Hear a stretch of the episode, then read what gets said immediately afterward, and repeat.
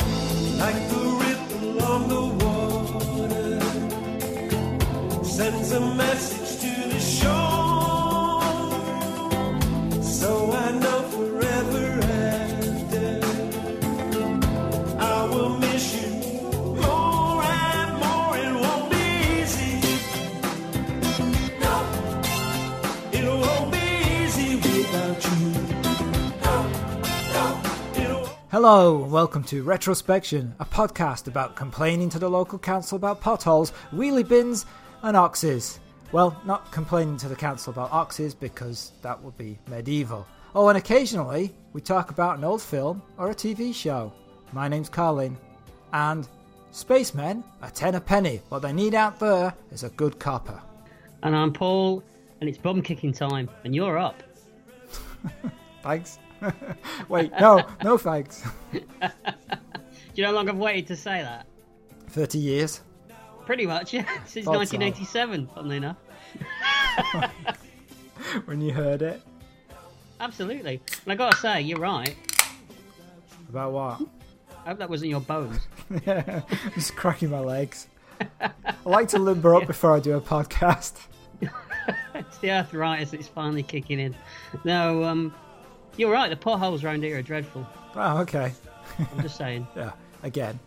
Again, I'll, I'll probably mention it more than once. Sure you will. In the show, we're discussing the BBC Two sci-fi series Star Cops, which only ran for nine episodes back in 1987. Star Cops is about an international space police force nicknamed Star Cops who provide law enforcement for Earth's early expansion into space. Set in 2027, apparently. I never knew that.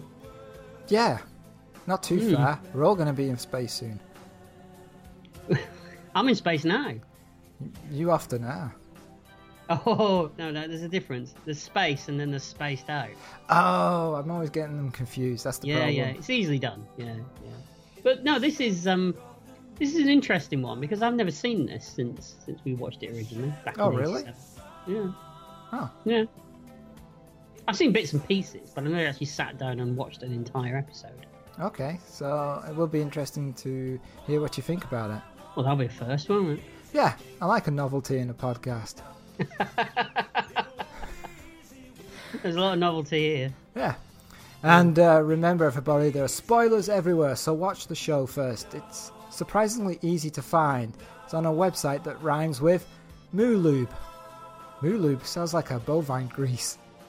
You could use that with your ox and your wheel wheelie bins. But Bovine Grease. That's Bo- another prog rock band that you've just discovered there, I not love it? them. Yeah, in fact, I think their album was called Moo Lube. I, I think I might have to get myself myself some uh, Moob Lube. Moob Lube? No, it's just Moo Moob Lube. Lube. Moo Lube! Oh, no, I want Moob Lube. oh, Trust me, I need it. okay. It's, it's so hot here. Just saying.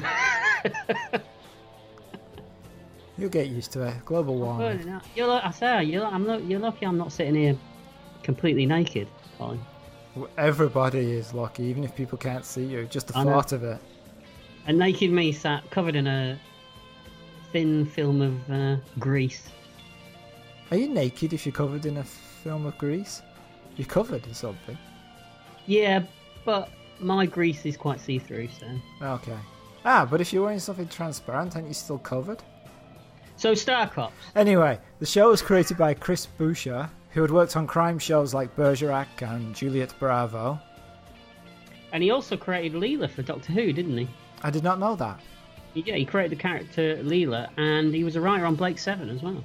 Oh, well, unfortunately for Boucher, this space show never really took off. Oh, nice one. I like that. Thank you, thank you. Partly because of poor scheduling that hurt its ratings and disagreements between him and the producer. And they were originally supposed to make 10 episodes, the 10th was scripted and ready to film, but then a strike at the BBC halted production. Yeah, and they kind of blamed um, the scheduling on on the um, the low ratings, didn't they? Because it was in the summer months of 1987, July, Yeah. that they showed it, and everyone was out. Yeah, BBC Two, 8.30, right? We clearly weren't out, were we?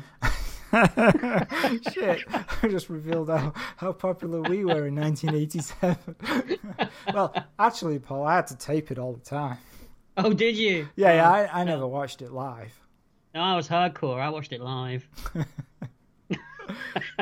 Of course, by the time that we got to the ninth episode, everybody knew it wasn't coming back.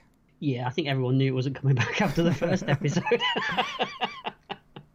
But I, I don't know if you agree with this, but I kind of feel that science fiction in the late '80s on British TV was in a very bad place.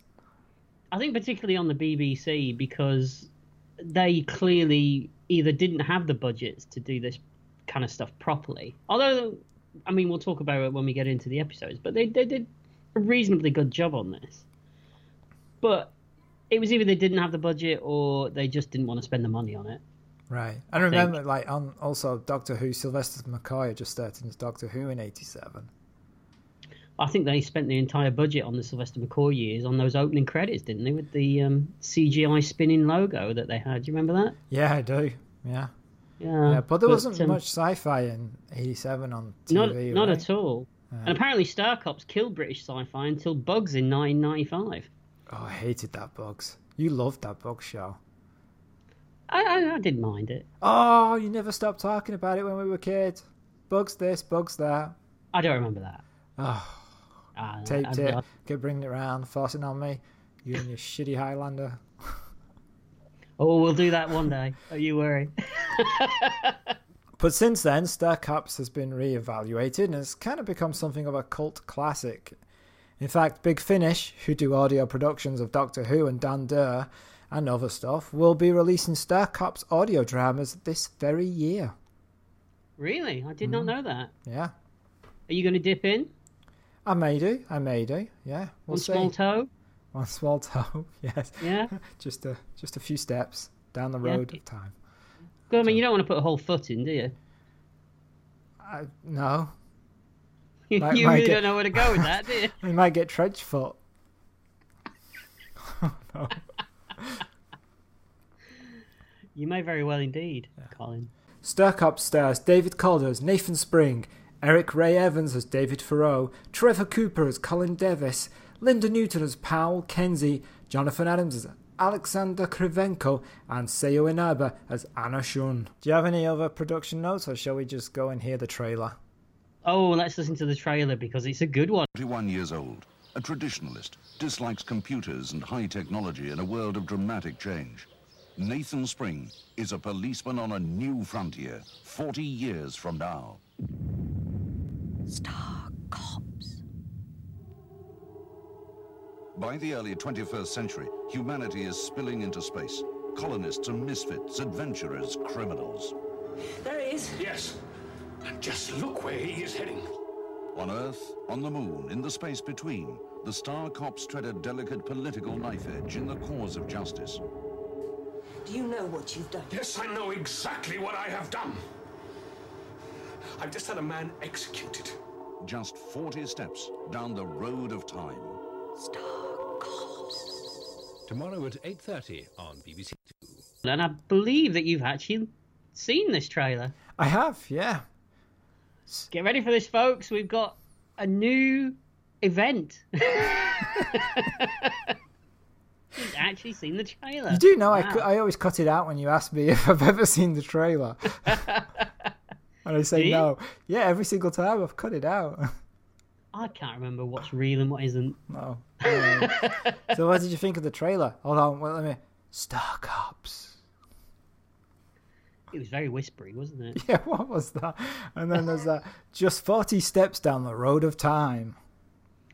Yeah. wh- What exactly does that mean? I don't know. Steps is a year, I guess, but it's just a weird thing to say at the end Why not just say year? because it's being uh, poetic. Yeah. Do you, do you think someone was proud of himself when he came up with that? Yeah. Do you think it's a connection to like one giant leap, one small step, that kind of thing? Ah, of course. Yes. Yes. Because in the opening credits we get a big moon boot, don't we? yeah, we do. Sorry, I don't know why that. I don't know why that amused me. It just did. Well, we do. We do. Yeah. But yeah, no, it's a great, it's a great trailer. It tells you everything you need to know. Kind of doesn't. I know you're trying Yeah, I've to got- crowb, crowbar your catchphrase in, but it doesn't. I've got to get it in somewhere, you know. Okay. All right, so let's get on with the episode. And you're doing the pilot. And then afterwards, I'm going to do episode seven. Yes, yes, which um, is a good choice actually because it's very different than the the one that we're just going to talk about now. I think. Yeah. Okay, so the pilot is uh, called an instinct for murder. You got one of those, haven't you? Uh, yeah. You fight against it every day, though, Colin, don't you? I do. I try to kill my instinct for murder. Is it working? Oh, you'll find out. Can we at least, at least get to fifty episodes before I find out? 50's the number I'm g- aiming for. Yeah, yeah. So we um, we get an opening credit sequence, and there's lots of shots of the Earth, space, and the spinning spacesuit, and a very uh, progtastic theme tune by Justin Hayward. What do you think of this theme tune? I, I should hate it, but I don't. I like it. Neither do I. I I, I, I actually quite enjoyed it. Yeah. I actually looked it up properly and listened to the whole thing. Yeah, so have I. Sad, right? No, no, it's good. Um, he No, ju- was just the lead singer and guitarist of the Moody Blues. That's right. Yeah, and he's um, he's also very well known for um, being in the original Jeff Wayne War of the Worlds. But what interests me is this, this kind of thing was done with Star Trek Enterprise, where it had a, a theme song of this nature. Don't think it worked Mm-hmm. as well for that, though. Well, for Enterprise. Hmm. I don't know. Um, I'm kind of reevaluating Enterprise at the minute, so I'm working my way through it. So I'll let you know. Okay. Yeah, but That's- it doesn't bother me as much as it did originally. All right. I didn't know that. Okay. That's interesting. All right. We cut to a man going for a swim in a lake, wearing um, the tiniest speedos you've ever seen and a swimming cap. But that swimming cab looks weird. Well, you don't you don't see them very often, do you anymore? Yeah. Maybe no. they come, maybe they come back in 2027. Yeah, yeah, maybe. But do people? I always thought people wore swimming caps in the swimming pool because of the chlorine and stuff. I just thought it was to keep your hair dry. They really keep your hair dry. Like, are they that good that they they they water? Are Can't you get in asking on- me?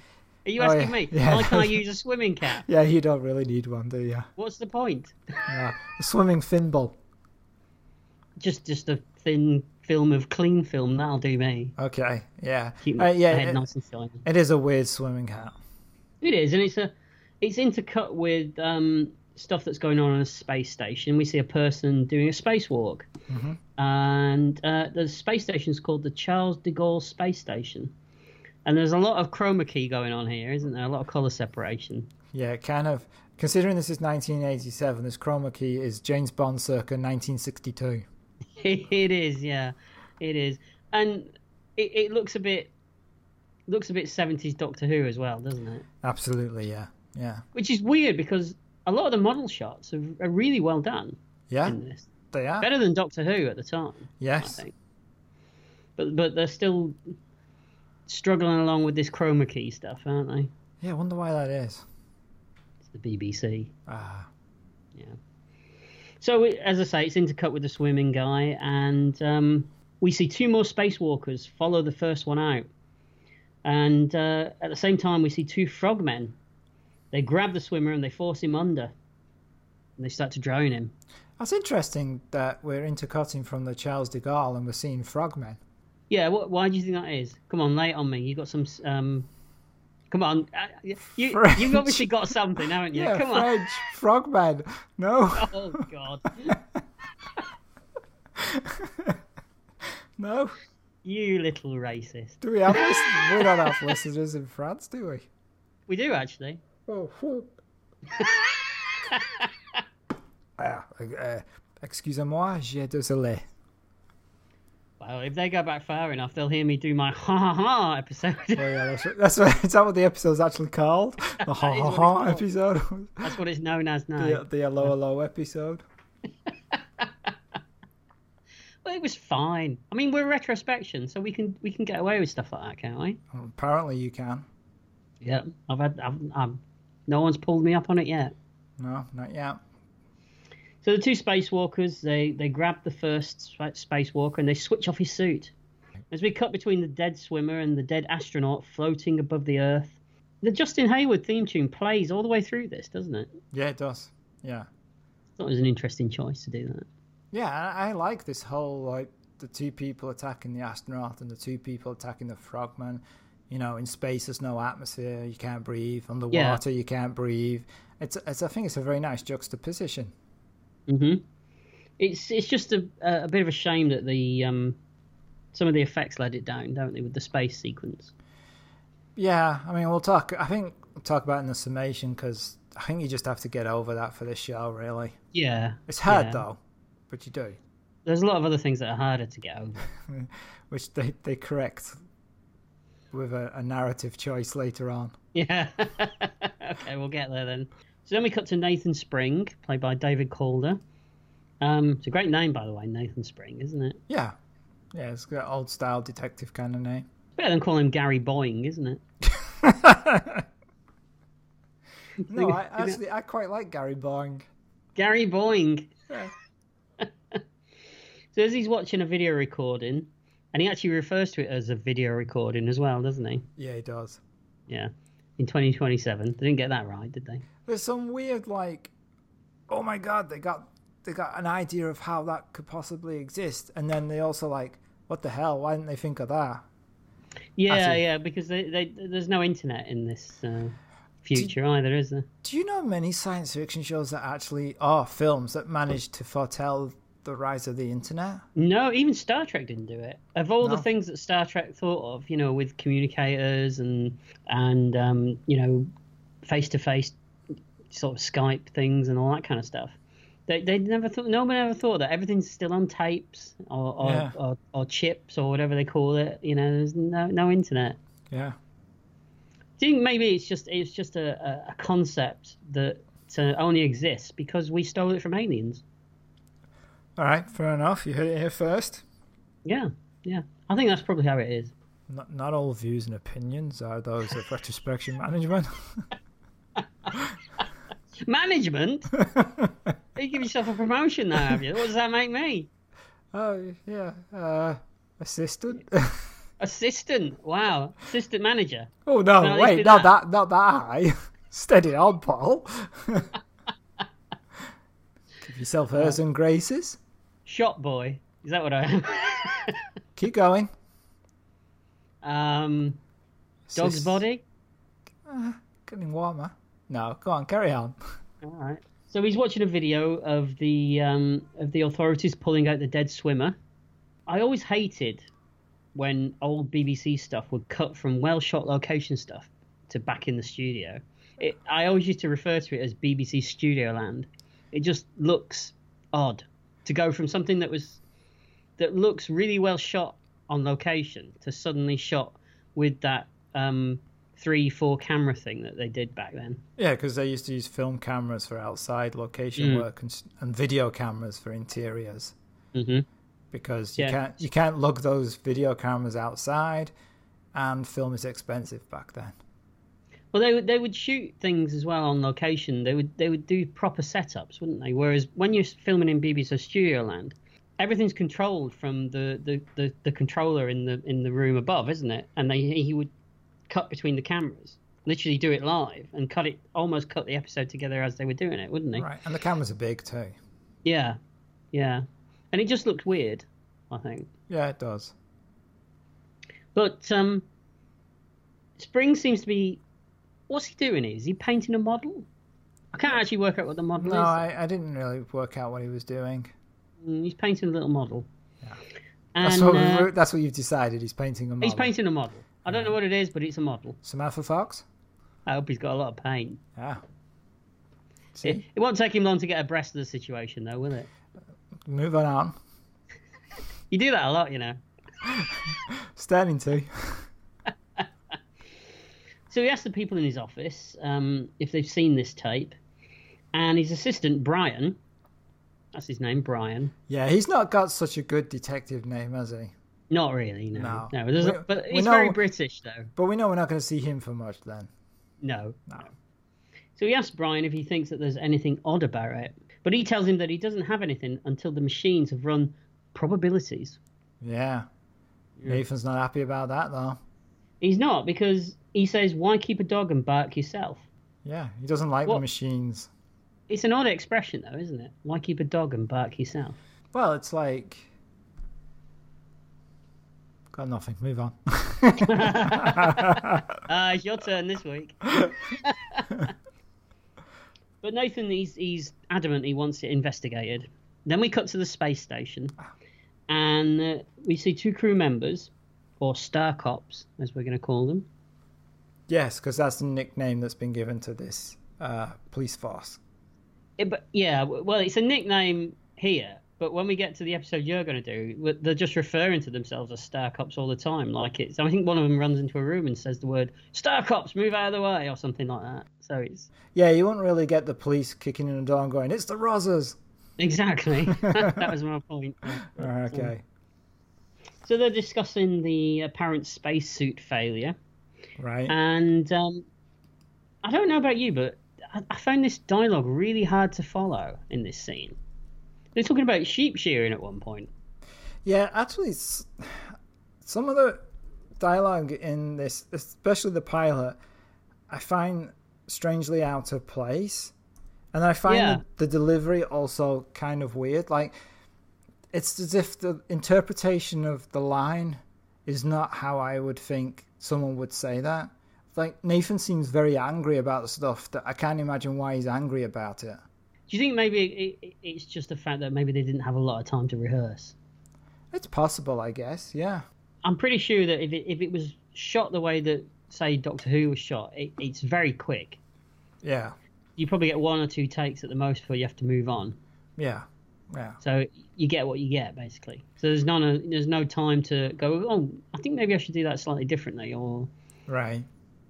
but uh, but one of the problems I had as well is that the, the way they're delivering the lines um, seems so fast and throwaway at times that I had to, I had to keep rewinding it to to listen again to what they were actually saying. Yeah, it's your age. Yeah, I was thinking it might be an age thing. I don't know. What? Speak What is he up. saying? They're not, they're not speaking with BBC dialect. they got accents. I can't do it. Yeah, one of the guys is American, isn't he? Um, David, I think his name is. isn't David it? Farrow. Yeah, he's Yeah. he's American. I have to give them some credit here for at least trying to do zero gravity. Oh. Because they could have easily have just said, "Oh, we've got artificial gravity on this space station," but they didn't. They they tried to do zero gravity. I mean, it's awful. Right, right. The- It either a mix, it's either a mixture of bad superimposing or wire work where you can clearly see the wires. Not just the wires, but where they're attached to the suits. You can see the hooks. Yeah, the hooks and everything. And I guess I admire the fact that they wanted to do a more hard science hmm fiction TV Yeah. Mm-hmm. show rather than a fantasy TV show, but it doesn't it doesn't help the show. It's distracting. It is I- in some ways, as you say, it, it's nice that they tried to do it, and you've got to give them credit for trying to do it. But it would have been less distracting if they'd have just said, "Oh, we've got artificial gravity, and let's go with it." Yeah, and some of uh, later on David Caldwell's decisions about what weightlessness does to you is odd. Yeah, yeah. Uh, we'll talk about that when we get when he gets into space. Okay. So they try and contact an inspector back on Earth, but um, the one that they want isn't available straight away. And David tells the what is the other guy anyway? Is he a commander or something? Uh, yeah, I think so. Okay. He tells him that um, he's got a feeling that something fishy is going on with the spacesuits. I, I don't mean actual fish. David is the superintendent. Okay. He's kind of important later, isn't he? Yeah, da- David is like he's he's underneath Nathan. Well, Nathan later is the commander, but he's the superintendent, so he's in charge. And then the other guy is a communications guy. he's underneath him. I, I don't know about the personal life. No, I'm just saying that's what you said. He's underneath him. Yeah, he's underneath. Him. It's funny how I fixated on that. I didn't hear anything else that you said. No, no, not the explanation of what's going on. So David isn't happy, and he finally gets through to Pal Kenzie. Mm-hmm. Now she's not in this episode much, other than this, but we'll see a lot more of her soon, won't we? We will, yeah. Yeah, it's unfortunate, but. And she says that it better be good because I had to fold three queens to come to a screen. Now, is she in a nightclub? A gay nightclub? Or was she playing cards? I think she's. Oh my god.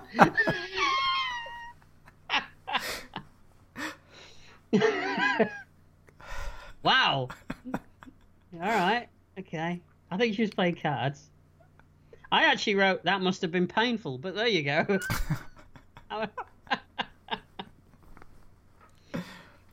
so David tells her about the um, about the death due to the s- suit failure, but she's still pissed off about being taken away from her game. And I've got to say that this actress, she's pretty poor, isn't she? she doesn't get any better either. Nine episodes the later. delivery of the lines is just she's she reminds me of amateur dramatics at its worst i mean Yeah. i've seen some ama- amateur i can't even say it say the word Amateur dramatics. that's the one can't, I, can't, I can't get it out um Please don't. yeah I, i've seen some that, that are really good but i've seen some that are really bad and she's she's she's definitely in the bad category she's it- uh, It must be hard for like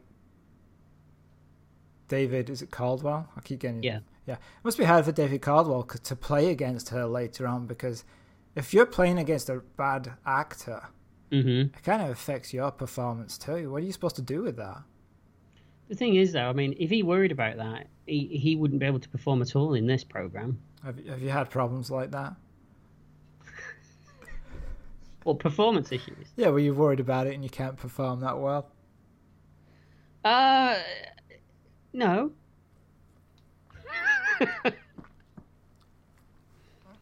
I'm just, I'm just saying that. Um, moving on. I'm just saying that um, if he worried about that, he wouldn't be able to perform in this show at all because I mean he, he's faced with some pretty tough, tough, ropey uh, would s- performances. I would say he's the best of the actors in Oh, this he is program. definitely. I mean, he, he's like he's like Richard Burton in this compared to everyone else, Yeah. and I mean literally everyone else. there's there's a performance in the episode that you're going to talk about, which is whoa, ooh, it's uh, yeah, Oh, I didn't notice. I wonder who it is. I'm looking forward to that when we get to it. yeah, oh, yeah, we'll get there. So he asks her about the death rate amongst astronauts due to suit failure, but she's still not impressed. And she's more concerned about who's going to be the new leader of the station. And uh, she's pissed that um, she had an interview for the job, but um, she hasn't even got a sniff. Oh. Yeah, can't imagine why. Who'd want to work with her? Flora. Yeah, I don't know. now, we, we should say as well that she's, I, she's, I presume that she's Australian. Yeah, see, that's is one of the problems this show has is that it's uh, of course it's an at- international space force, so there's people from different nationalities, but every single one is a stereotype. Oh, absolutely. And there's a terrible one in your episode that we'll talk about. Yeah, I mean it's it's so bad. Yeah. For a show that has great writing and interesting plots and is futuristic, they really dropped the ball on that. You think that was an 80s thing? Yeah, probably. Yeah. Yeah. It's just it's a shame. It's a shame. So yeah, so she's a, a loud, crass Mm-hmm. Australian. Yeah, yeah. And it's not even done in a slightly amusing way. No, it's it's. Uh, In fact, if if I was Australian, I'd probably find it offensive. I'm you not know? Australian. and I find it offensive. So while all this is going on, we hear that the uh, computer is telling us that there's a shuttle coming into dock. And we catch a glimpse of it in the window, and it actually looks okay, doesn't it? Yeah, the model work is usually pretty good in this show. Mm. and we get a nice shot of the shuttle approaching the station. Mm-hmm.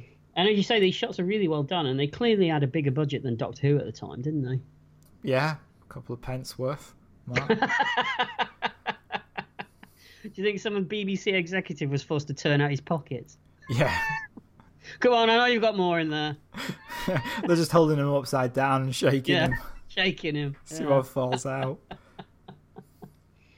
But then again, I suppose Doctor Who was badly treated in in the eighties at this time anyway. Almost like they wanted it to die. Well, that's what I mean. Like Usually. all science fiction was treated badly in the late '80s on the BBC, and I guess Yeah. ITV because they didn't have anything either.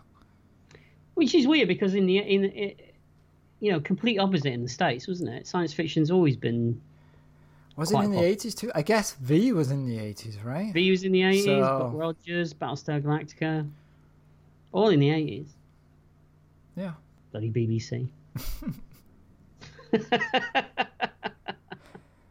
Oh, they're making up for it now with the great Doctor Who series. Yeah. So, um, His face. so Spring is, t- is uh, talking with a superior on a view screen who tells him that uh, there's no evidence to support any theories of foul play with the drowned man and that the machines are never wrong. And when he hangs up, Spring, um, he just sort of deadpan calls him bastard, doesn't he? Yeah, yeah. But it also reveals that there's this conflict between machine and people. So particularly Spring, though, I mean, he, he's got a major issue with technology, hasn't he? It does, but he relies on a certain device. He does, and it's almost like a certain device that uh, I can see sitting on my shelf over there, which I can't say the name of because she'll react. But she'll react. Well, she's a girl, isn't she? I think it's an it. Wow. She sounds like a girl when I say her name. You're personifying your uh, Alexa? Yes, Wow. she's a girl. I've asked her thing. Oh, I bet you have. yeah, yeah, we won't go there. Yeah, so he has this little device. Uh, I say little. it's called uh, Brick. which which is- yeah. Why did they just they call it box, but they should have just called it brick. Yeah. And it speaks to Apparently him. His dad made him, didn't it? His dad made it for him. Yeah, the backstory is that his dad is involved in electronics, and Nathan actually had to arrest him at one point, or was investigating him. I can't remember exactly what happened. So, yeah, his he got it from his dad, and it's called Box, and it he can talk to it, and it answers back, and it can do computations, and it is very similar to like a very sophisticated Siri or Google Assistant or Alexa, um, except they didn't put a screen on it. It's just a box. Yeah, yeah. In 2027, you'd expect a screen, wouldn't you? I demand a screen in 2027. Wow. Yeah. I'm not. I'm not. I'm keeping out of your way when we get to 2027. Then Yeah, well, we all- demanding all sorts of stuff. yeah. But so it's interesting that he hates devices and wants to go with human, lo- human. I guess uh, what's the word I'm looking for? Wait, wait, Personality. I guess, but with human, um, when you judgment or when you have a hunch like that kind of thing, rather than the cold logic of a computer. So why did he program it? Just as an aside, why do you think his dad programmed it with his son's voice? Wait, you think it sounds like Nathan? It's the same actor doing the voice. I think that's probably got less to do with story and more to do with budget. Do you think that those BBC executives had him one day and said, "Oh, while you're here, yeah, maybe. Although let, let's let's take it as being part of the story, and that could be that's something interesting about Nathan's father that he did that. maybe, maybe they were planning on, uh, you know, exploring that." In yeah, the future. because actually the box learns from Nathan during the episodes and starts to pick Mm-hmm. up some of his catchphrases and idioms. So yeah, and yes, Na- 'cause and he Nathan- starts arguing with it, doesn't he? yeah, and Nathan gets more annoyed by it. So that's Mm-hmm. actually yeah. Let's go with story, and it's more interesting and it's more complex than we thought. Yes, and it's not just uh, Budget. cheap. Yeah. Okay. So Spring books a restaurant through his um, box, and um, it seems to glitch a little, doesn't it? Well, they always do, right? Well, yeah, they do. But I'm just thinking that it shows a little window into the future, doesn't it? It does, That they yeah. did obviously didn't realise that that they that they were doing it at the time. I don't think. They Right. probably just thought it was a nice idea to have this little box. I mean, e- you know, every science fiction thing in the 80s had to have a little computer that talked to you or a little robot, didn't it? Right, we have Auric in uh, Blake Seven. Mm-hmm. Yeah. So it's. Ex- I think that's all they were doing, really. Yeah, I think so. But they kind of got it closer than Auric. I don't have a giant. Oh, absolutely. I don't have, don't have a giant perspex box with a green blob in it. Not yet. I'm working on it. oh, okay. Yeah, yeah. I'll let you know when it's finished. Okay, cool. So we cut to Spring in an office. Um, he's talking to another superior. You know, I guess this is the the big boss. This guy. It's a different Ah. guy than what he was talking to earlier. Yeah, this guy's in charge of whatever the Yeah. police department for that section. And he tells him that um, he can't authorize any investigation as the budget won't stretch to investigate his hunches. Yeah, It's like he was sat in a room with a BBC executive, really, wasn't he? that's true. Yeah. Um, so the superior indicates a large view screen on the wall, and it shows a lakeside view. What do you think? He says. It was expensive. It had to be uh, tuned to my exact brain patterns. Oh, I can't see that that was very expensive, replies Spring. That was a good line. I quite yeah, like that. it is an enjoyable line. Yeah, He does talk to his superiors the way that you'd want to talk to your bosses, doesn't he? he does. Yeah, yeah. I didn't mean you personally. I meant generally. I don't Oh, want to get you I, I in trouble. thought you took it personally. Well, you can take it personally if you like. Okay, I will. You, yeah, you usually do.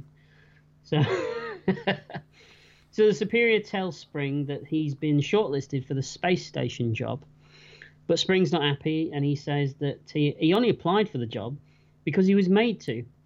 I withdraw my name, he says. No, says his boss. It wouldn't look good to pull out before the final adjudication.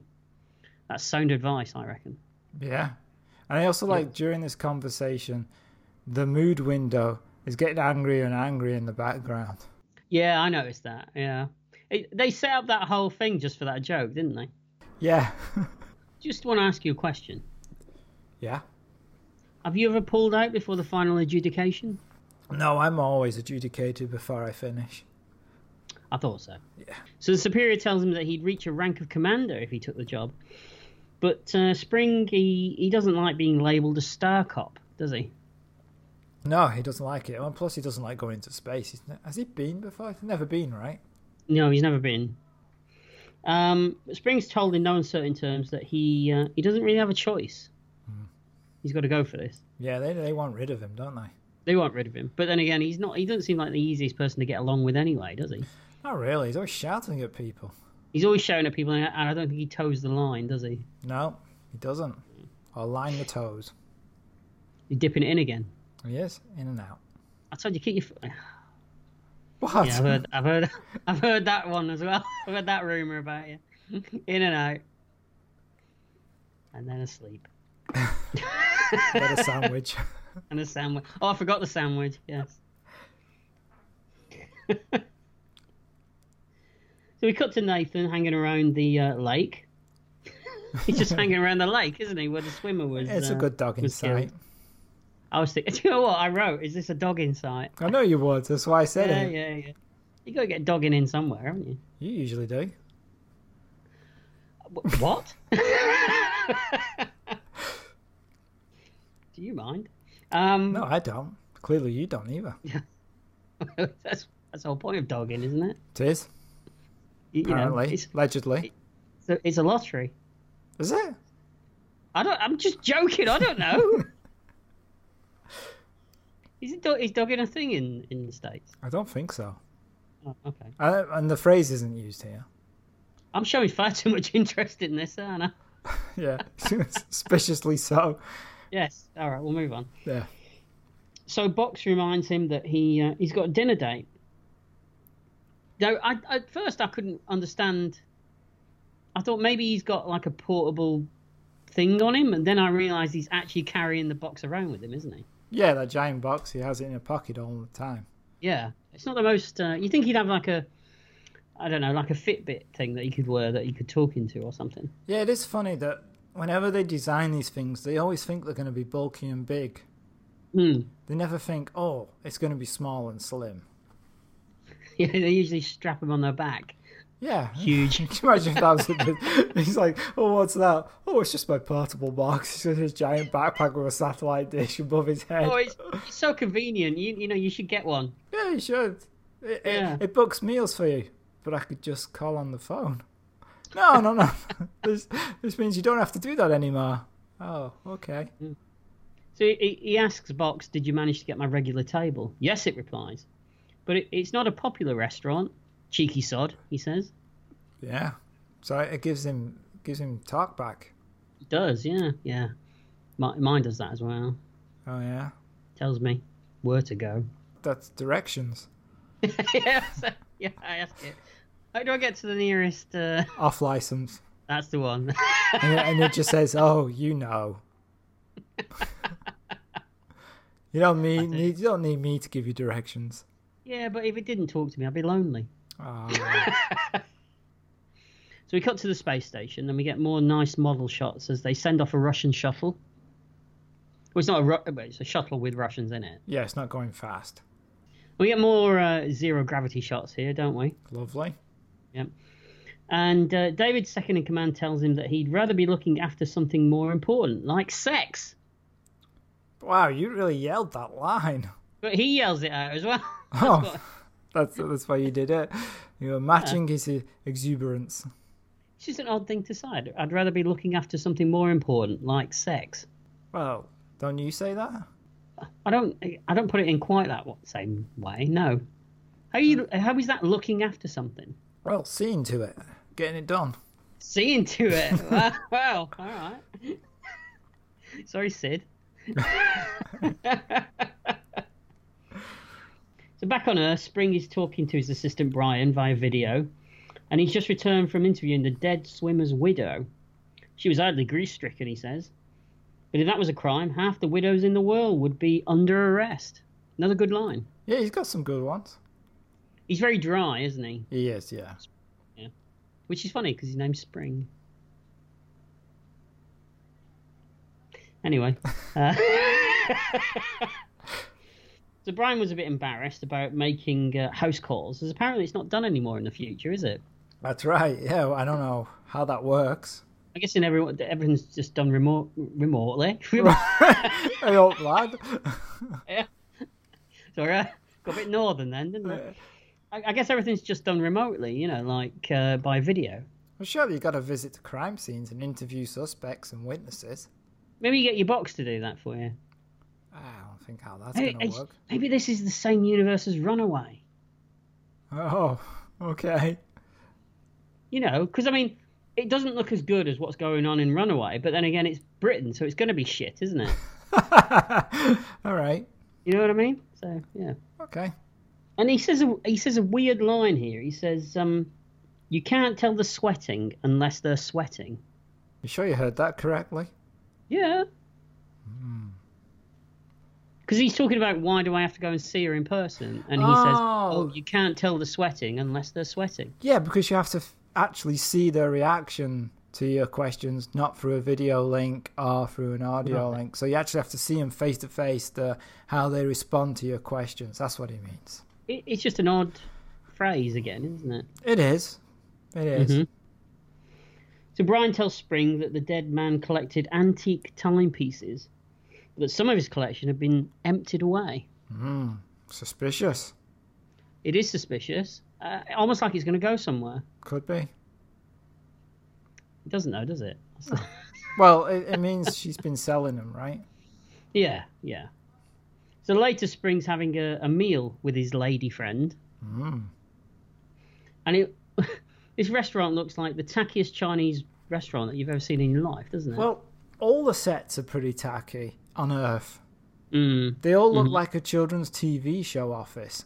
That's funny you should say that because there's a set there's a set that's actually in your episode that you're going to talk about, which really did remind me of a kids' TV show.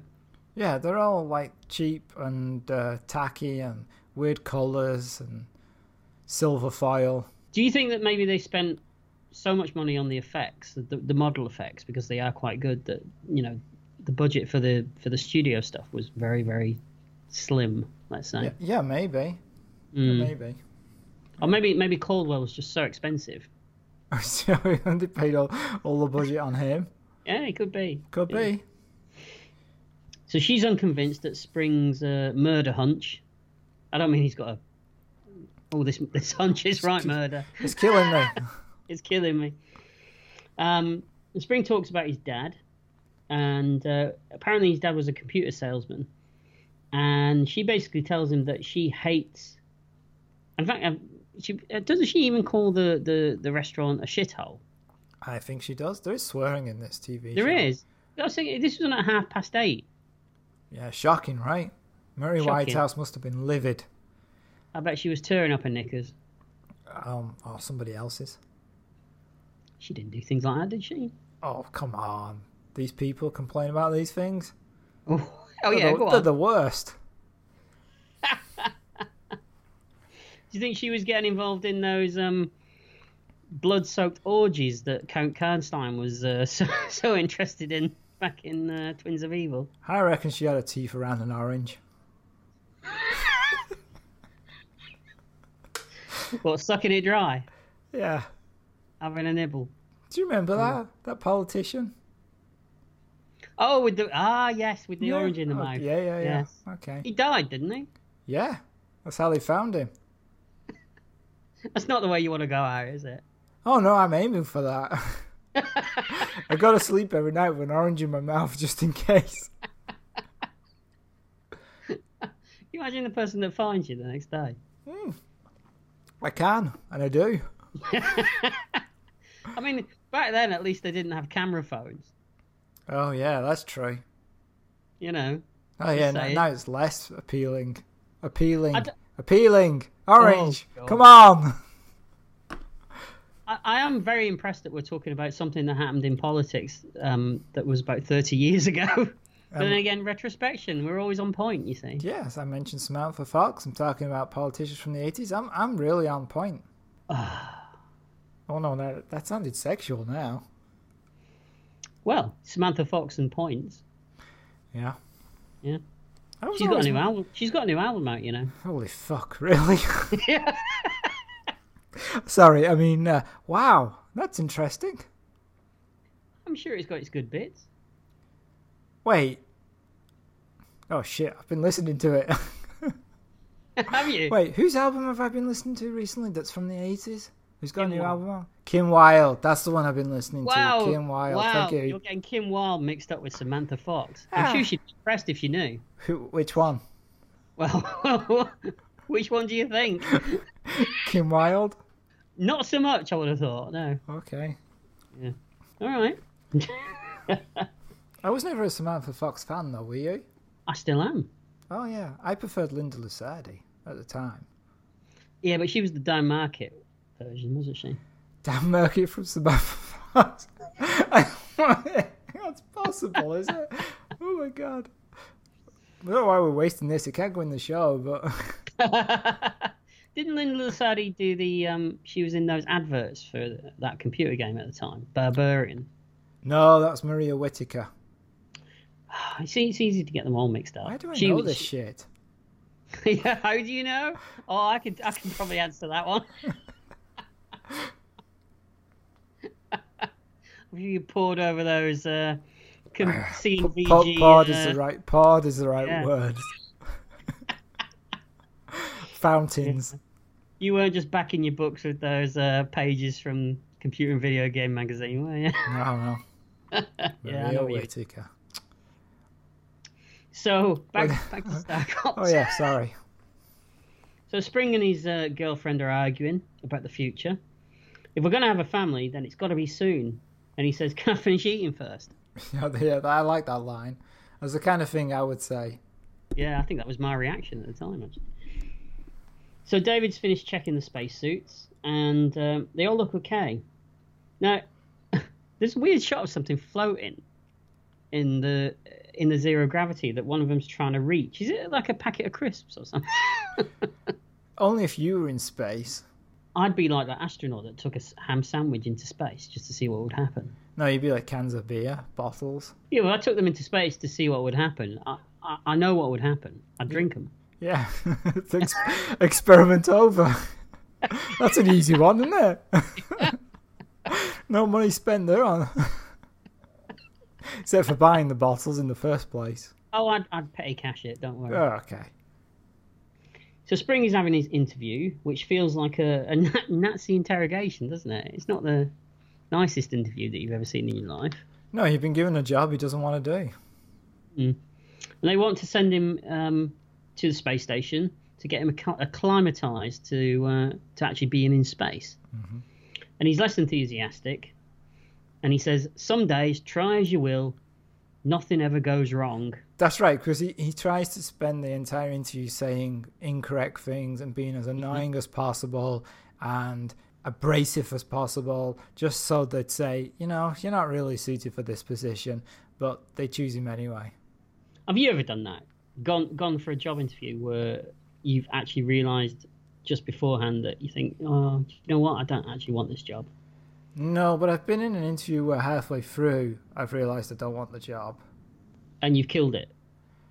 Well, I've just given up, like lost interest, and in the interview, one of the interviewers said, um, "Have you ever experienced an exquisite piece of software?" Uh, Samantha Fox? Well, it wasn't what went through my mind. What went through mine was I don't want to work with anybody who refers to software as e- exquisite. It doesn't seem like you. No, I was like, yeah, I'm done here. I'm s well, did they catch you just staring off into out the window?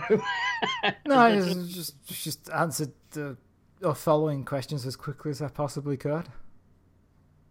so they'd ask you a question and you'd be like, yeah, well, I answered it, but I wasn't really interested. okay, Alright, interesting. Hmm. So any future employ- employees of Colin, if he suddenly glazes over, you know, he's no interest in working for you. he's, you've lost him completely Oh, Yeah. at that. So later, Spring is doing his astronaut training in a centrifuge. Same centrifuge as the one in Moonraker, I believe. Is it really? It fucking looks like it. Who knows? Just for a, nobody knows for a fact out there. it looks like it to me because it even has the control thing high up where they're looking through the window at him. Maybe that's just a standard issue centrifuge thing. How You never many thought of these things are going to be in the UK? that? We've got a space program.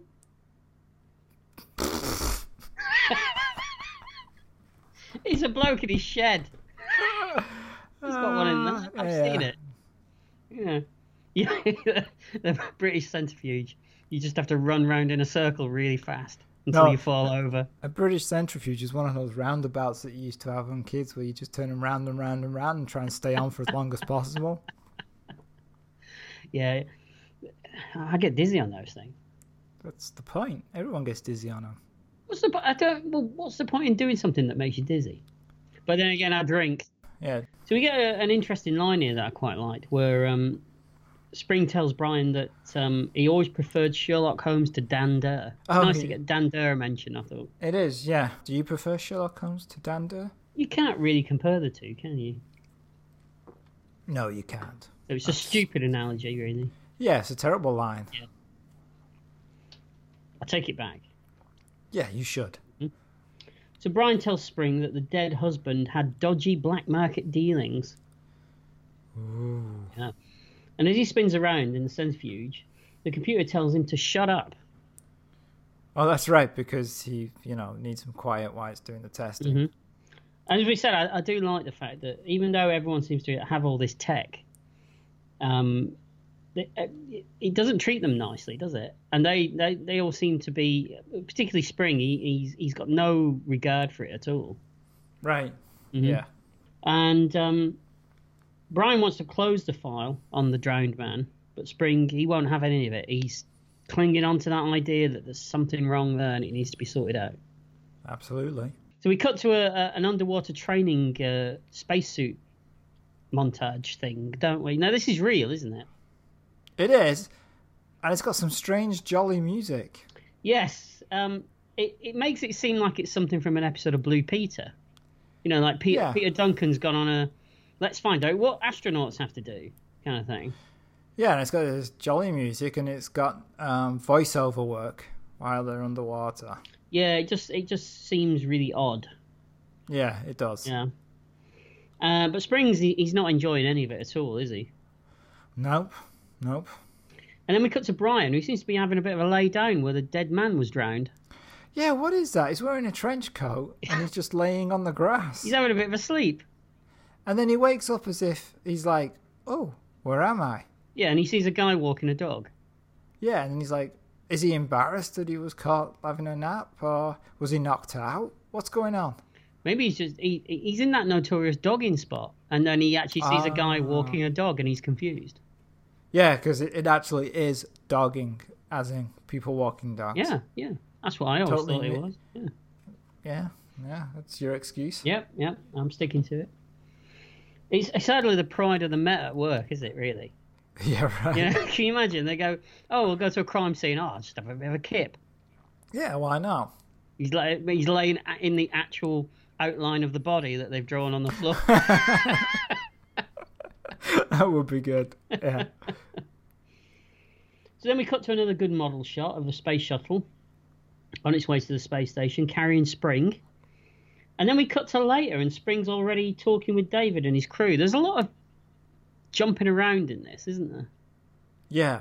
There You know, is. one minute they're on Earth, then they're in the space station, then they're back on Earth again. Yeah. Yeah, I do like the upside down camera work though. Yeah, as I was saying, the, the, the I was just about to say the lopsided camera angles and um, you know the little all the little tricks that, that they try and pull. All you know, in all fairness, on a BBC FX budget, Yeah. it, it shows creativity, doesn't it? At least they've tried to do something. Yeah, absolutely. Yes. Although I did find the upside down shot at times a bit off putting. Why? Well, it kind of took me by surprise. Oh, I thought my TV had broken. Yeah, because simple man. I'm watching it on an old TV that had the V hold. Uh, When I go retro, I go retro. Yeah, you you, do, you watch it on an old four by three CRT Yeah. Cathode ray TV. Yeah, okay, all right. I, I like it. Dedication, Paul. Absolutely, that's what I do. That's what you need. That's why I'm here. So Spring pretty much tells him that he'd rather be anywhere than here, doesn't he? Right, he does. Yeah, yeah. I hear that sometimes as well. Do you? Yeah. well, I'd rather you were anywhere than here. That's what they say to me. As you walk in the door As I in the walk in the mornings at door. work. Yeah, yeah. See, I set that up for you. Yeah.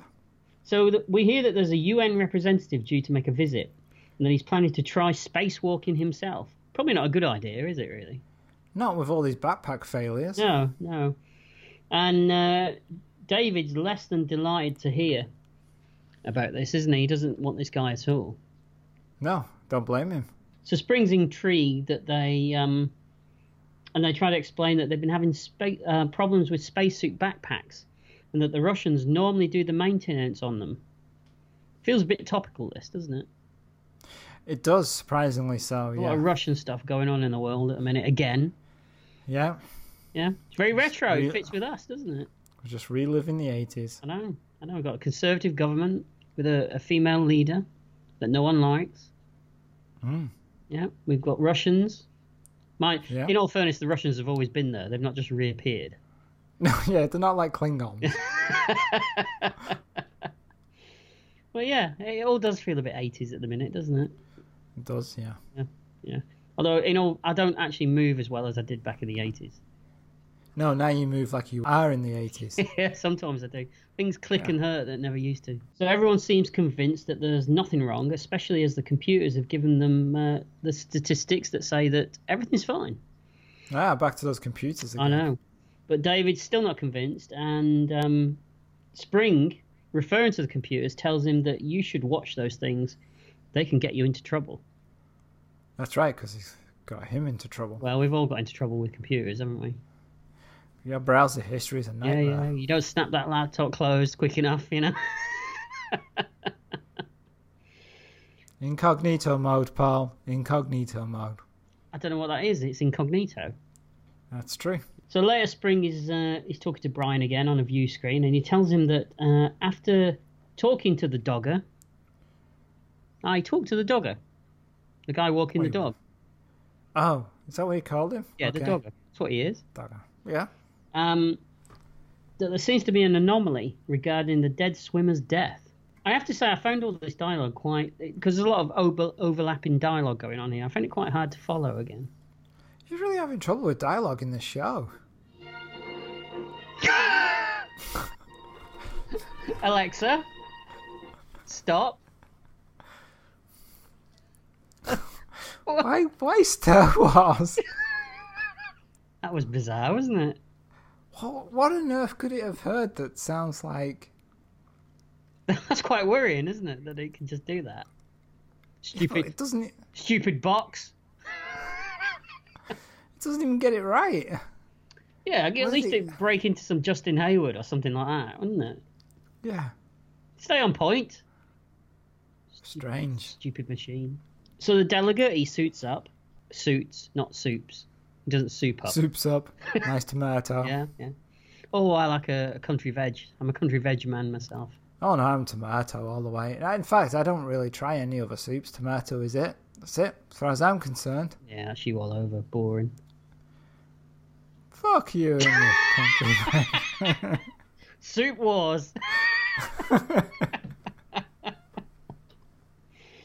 so he suits up, and um, David and Spring are discussing the drowned man. Should he really be sharing uh, information about another case with him that he's got nothing to do with? Is that how it works? Is that how police work?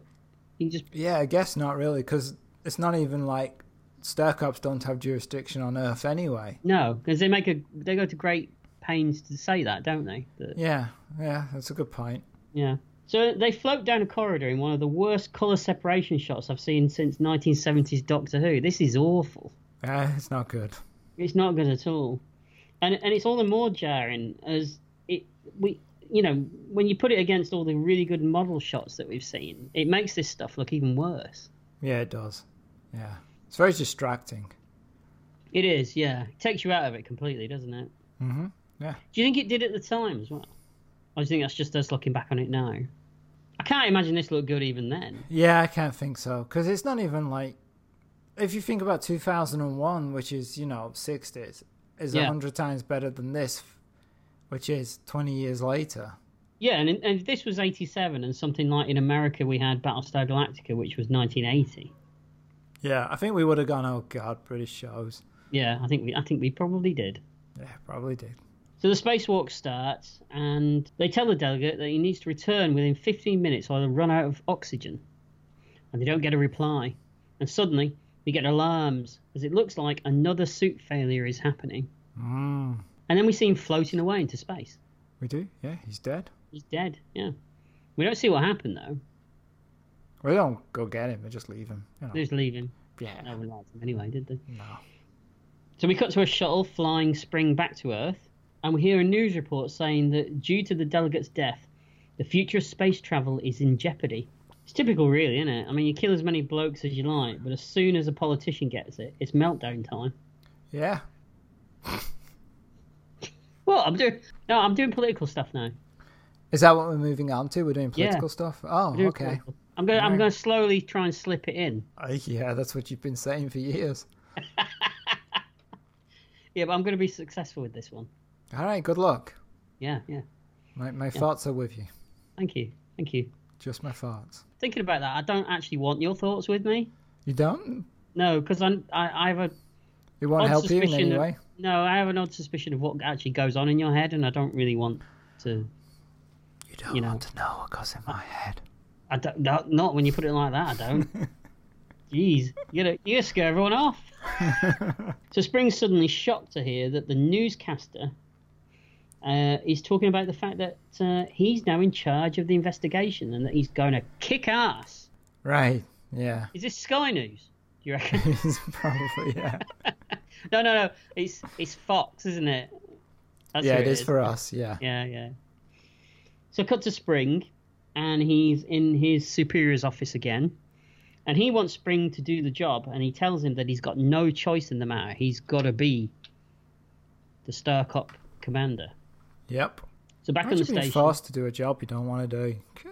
Yeah, what's it like, Colin? I wouldn't know.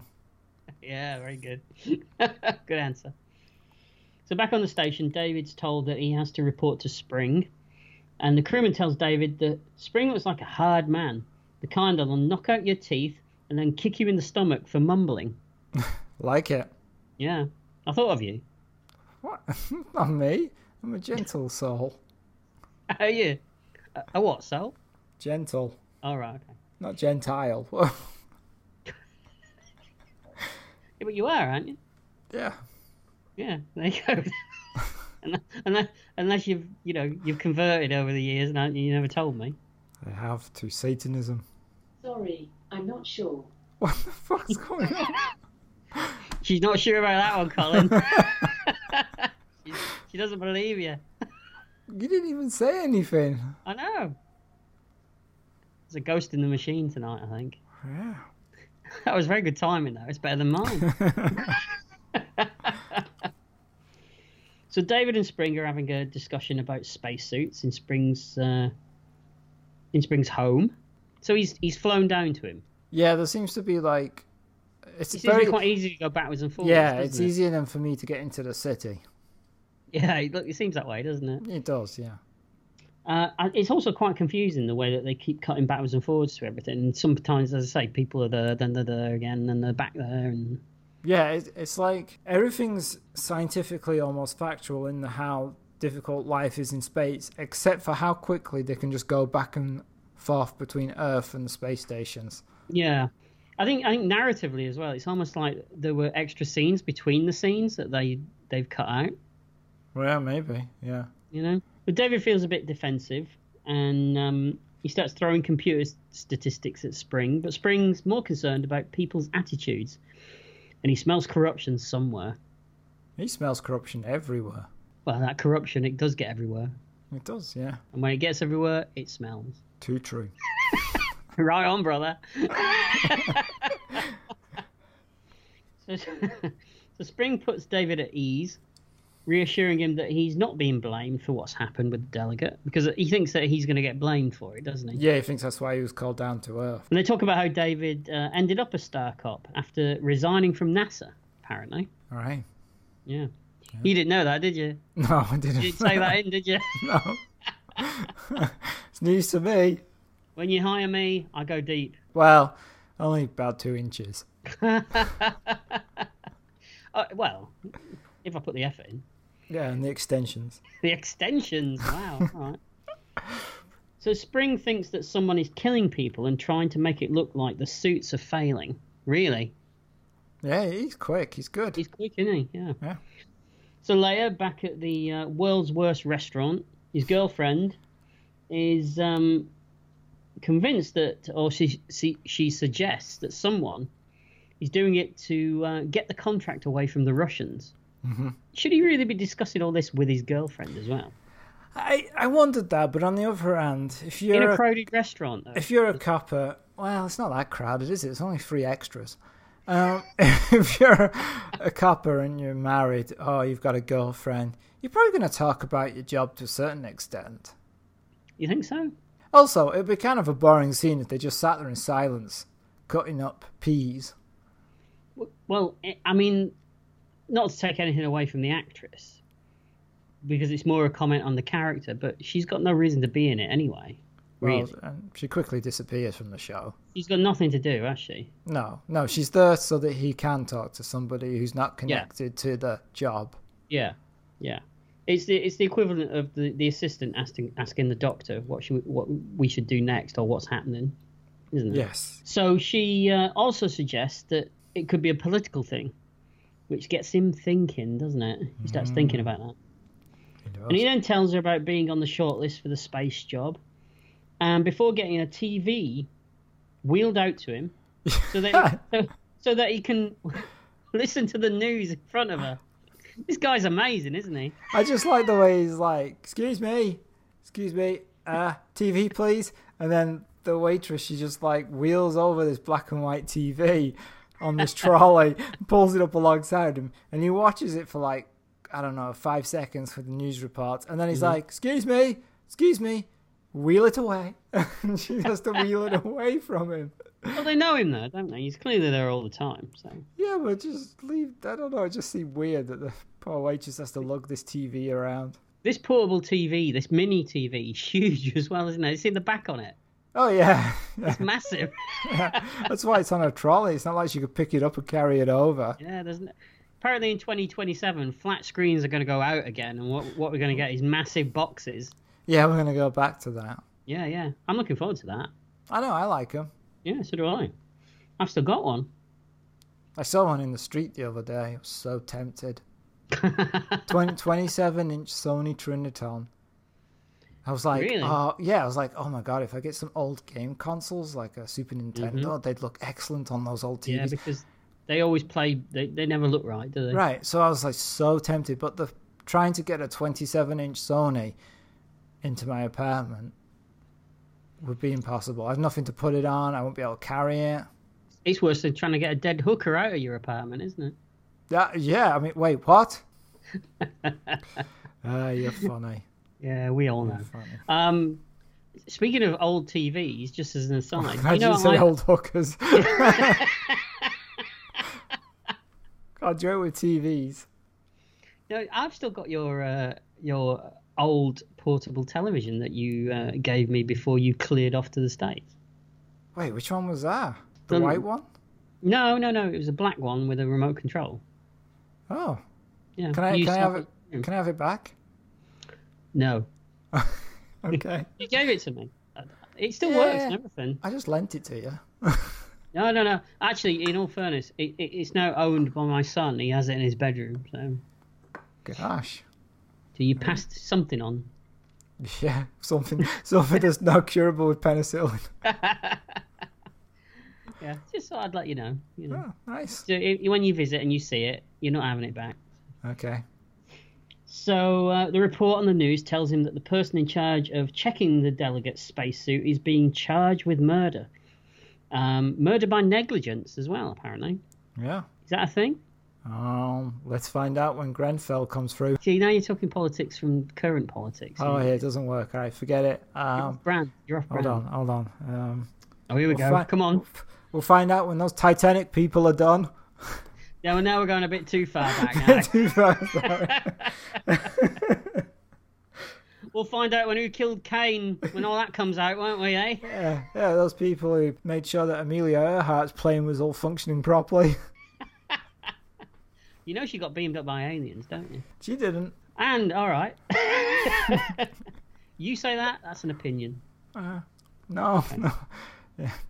I thought you were going to say it's a fact. it's only a fact if you want it to be. That's the way I live my life. So yeah, so she's going to be charged with murder by negligence, and apparently she could be executed. So the death penalty's back in force. In the UK, yeah, for, Yeah. negli- for negligence. To be honest with you, though, the way it's going, you can see it happening, can't you? That's true, yeah. So the dinner ends badly, Yeah. and uh, there's a hint that he's starting to come round to the idea of being a star cop, isn't he? Yeah, to get away from her.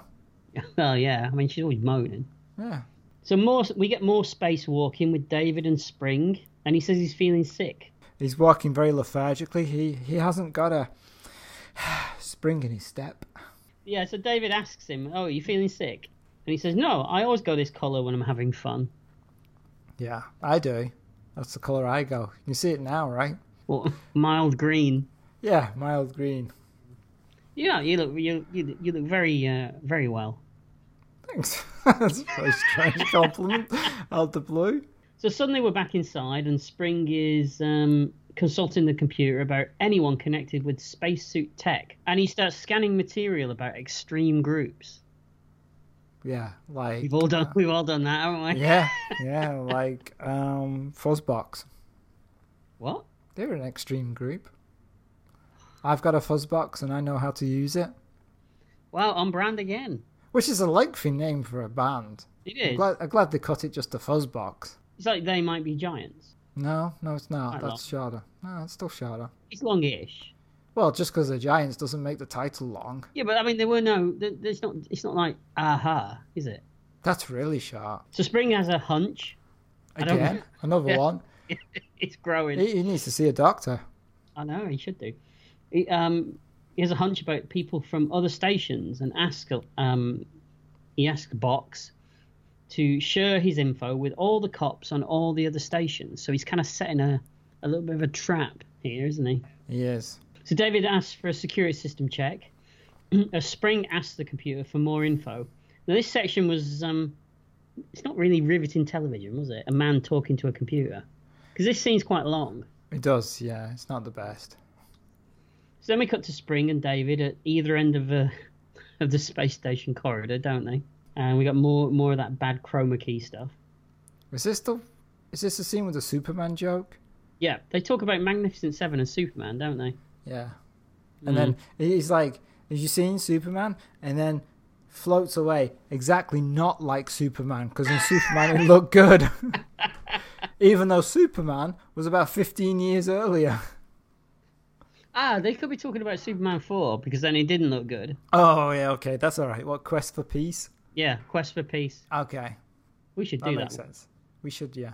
Now is this because you've watched further on? I know you've. Have you watched more than the episode that you are going to talk about? Bits and pieces, yeah. They talk about the fact that he's a film buff. Right, yeah, Do they? Does that ever come up again? yeah. It does. All right, that's good then. That's good to know. So Spring goes out on a spacewalk with lots of heavy breathing going on inside that spacesuit as well. I always like to heavy breathe inside my spacesuit. You just heavy breathe, don't you? Well, that's true. I don't need a spacesuit. I, I thought you had an injunction against it these days, though. You're not allowed to do it anymore, are you? Ah, I've got a spray. All right, okay. and um, he asks David to watch out for anyone else approaching him while he's out there, doesn't he? hmm he does. So David asks him, "How's it look out there? Top of the world, Ma?" He says. I quite like that that you that you put that in there. Yeah, it's good. And suddenly, David realizes that his annoying crewman, who's been next to him the entire time, who's the whatever he is, the traffic controller or whatever, the one That's that, what that, they that's what they call him, right? Traffic Right, controller. yeah. that he must have known when anyone else was outside and nearby. Yeah, because he's the traffic controller. Exactly. I, I was thinking, couldn't he just look out the window? I mean, there's great big windows all around them, isn't there? I guess so. Yeah, Maybe it's hard to see things in space. because it's so dark. Yeah. All right. Okay, we'll go with that then. It did take him long enough to realise that this bloke was a bit dodgy, though, didn't it? Yeah, it was. Yeah, Uh, not Mm. the greatest detective. No, no, no. But then again, none of them are really, are they? No, less Sherlock Holmes, more Danda. Very good. So out, outside, two space-suited people approach Spring from behind, and the Right. music suddenly uh, it kicks into a jaunty prog uh, tune, doesn't it? At Yeah, this the, point, the music's out of place in most of the circumstances we're w- witnessing. yeah. So David confronts the crewman, who holds a gun to his head, and outside, Spring struggles with his attackers, and the crewman starts to do that uh, that Bond villain thing, doesn't he? Where he starts to give away his entire plan. He does, yes. and he takes gun uh, David at gunpoint to an airlock, and his plan is to force David to suit up and then go outside, and that his friends will kill him, and that'll get blamed on the suit problem as well. Yep. Yep. And suddenly, a nearby floating spacesuit comes to life, and it's it's Spring, and somehow he's gotten back inside. Does it spring to life? So Spring hits the crewman, knocking him out, and we get an exterior shot of the other two killers who are just floating around outside. So he's obviously taken them out as well. Yeah, he has with. Uh... Oh, he tells us what he uses. I can't remember. Yeah, he uses he used a uh, um, medical laser. That's it. That scene in a minute that we get to where he's explaining to David how he managed to flush out the bad guys with his spacewalk and that he took them out with his medical laser. It's all a bit clunky, isn't it?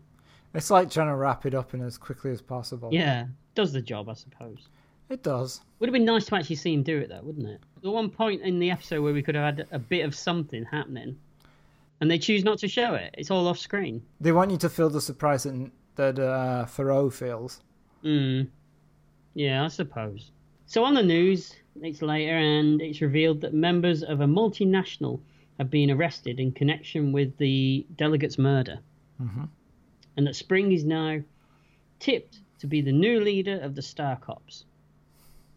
So back on Earth, and Spring's in his superior's office again, and he's wearing a lovely black suit and a cream rain mac. You, you're going to wear that, aren't you? I do, especially the mac. I, I love a mac. I know you do. and he tells him that uh, he still doesn't want the job, but uh, he's told on no uncertain terms that he either takes it or he just goes. Mm-hmm. And it's revealed that Brian, remember Brian?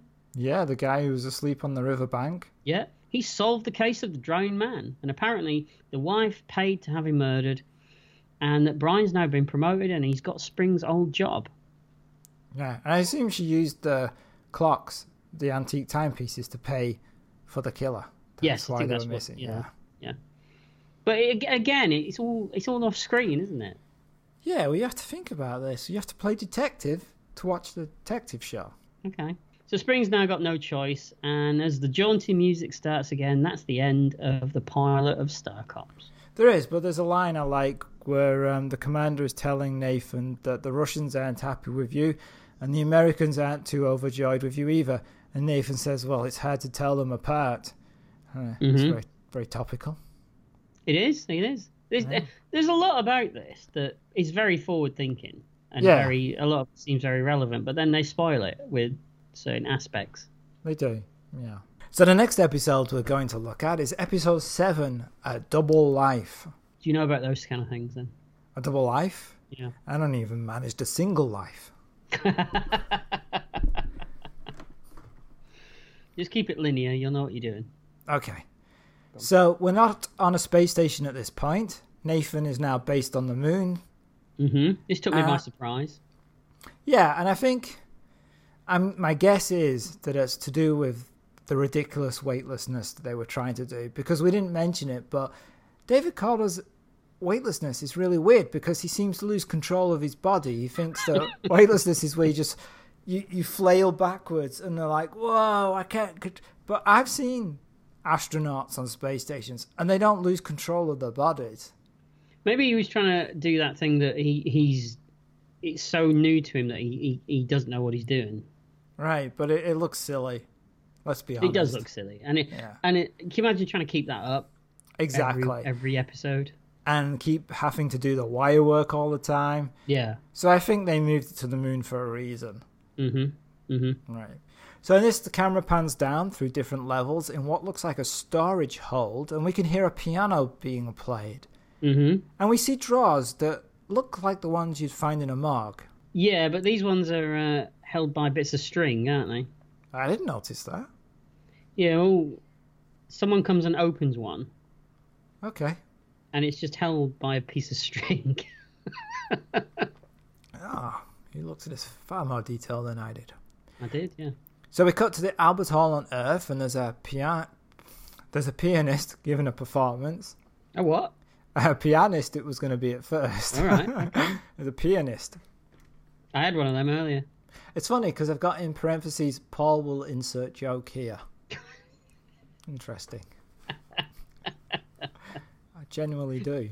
It's nice to know that you know when I'm going to insert it. Yeah, Moo Lube. And as the music continues, we cut back to Moon Base. A figure is looking for a certain drawer. When he finds the right drawer, he tries different cards to open it. And throughout this, we keep intercutting to the piano performance. What's with the weird back projection? Uh, It's- I mean, he's clearly not in the real Albert Hall, right, right. So they had to and, back and we get project. we get a weird shot of like the the crowd watching it, Yeah. which is all fake. Well, maybe that's Just- how, how crowds are at the Albert Hall in 2027. They're fake. Are the crowd's fake or is the pianist fake? Ooh, we'll Mm. find out. We will. Or not, because it's a stupid question. the figure gets the drawer open and takes something from it, but he's disturbed by someone approaching and unseen runs away, but leaves the door of the drawer open. The door of the drawer. Where did he go? With the embryo. I'm just rhyming. He's now. rapping again. well, you were really serious about this rapping career, weren't you? I know, right? Yeah. Uh, yeah. Snuggles, C dub, whatever it was, I can't remember. See previous episode. Yeah. A woman in a medical outfit discovers the open door, and on Earth, the piano concerto finishes to a rousing applause. hmm So now we cut to two star cops checking for Prince, and this is Colin Davis and Anna Shao. And these are the stereotypes that we were talking about earlier. Yeah, because she's Japanese and she's Mm-hmm. got um, chopsticks holding her hair back. Uh, it's pretty terrible. Is that a thing? I have seen people use chopsticks Okay. to hold, but it just seems a little off. On, on the nose. Yeah, just a touch, right? Isn't at one point she's wearing an actual um, headband with a Japanese flag on it? Yeah. Well, they've Yeah. got they've got Japanese flags on their overalls. Not all of them, Right. Mm-hmm. obviously, because that'd be weird. Just the people who are from Japan. Other people have their own country's flags on. Yeah, I'm glad. I'm glad you elaborated on that. Yeah, 'cause they're all got Japanese flags on. So Nathan arrives and asks what they've got, and they tell him a time lock was sprung and that their embryos are missing, specimens, which are Italian spacemen. Specimens. No? Okay. My God. you, you're proud of yourself, aren't you? Yeah, love that Yeah. joke. No, I, I'd be proud of myself as well. Thank you. Th- c- Can I just say this Moonbase set? It's not giving Moonbase Alpha a run for its money much, is it? Really? No, but if you you've been watching Space 1999 recently, the sets in that are blooming amazing, right? They're massive. They are. That's what I'm saying. It's not giving it a run for its money at all in terms of Moonbase, is it? No, no, no. This is like tiny corridors and Basically, I'm assuming that the set is no bigger than what the camera is showing. Pretty much, yeah. Yeah, and 'cause those there's- computers, Commodore 64s that they've got. I don't think they're that fancy. Amstrads. Yeah, they may well be. I think they have got the tape decks on the end, actually. There you go. So Nathan wonders is stealing embryos classed as abduction? It's never happened before, nobody knows. And he asks who the mother is. It turns out to be Chamsia Asadi. And for some reason, Nathan isn't happy to hear that name and he immediately orders Moonbase to be shut down. Mhm.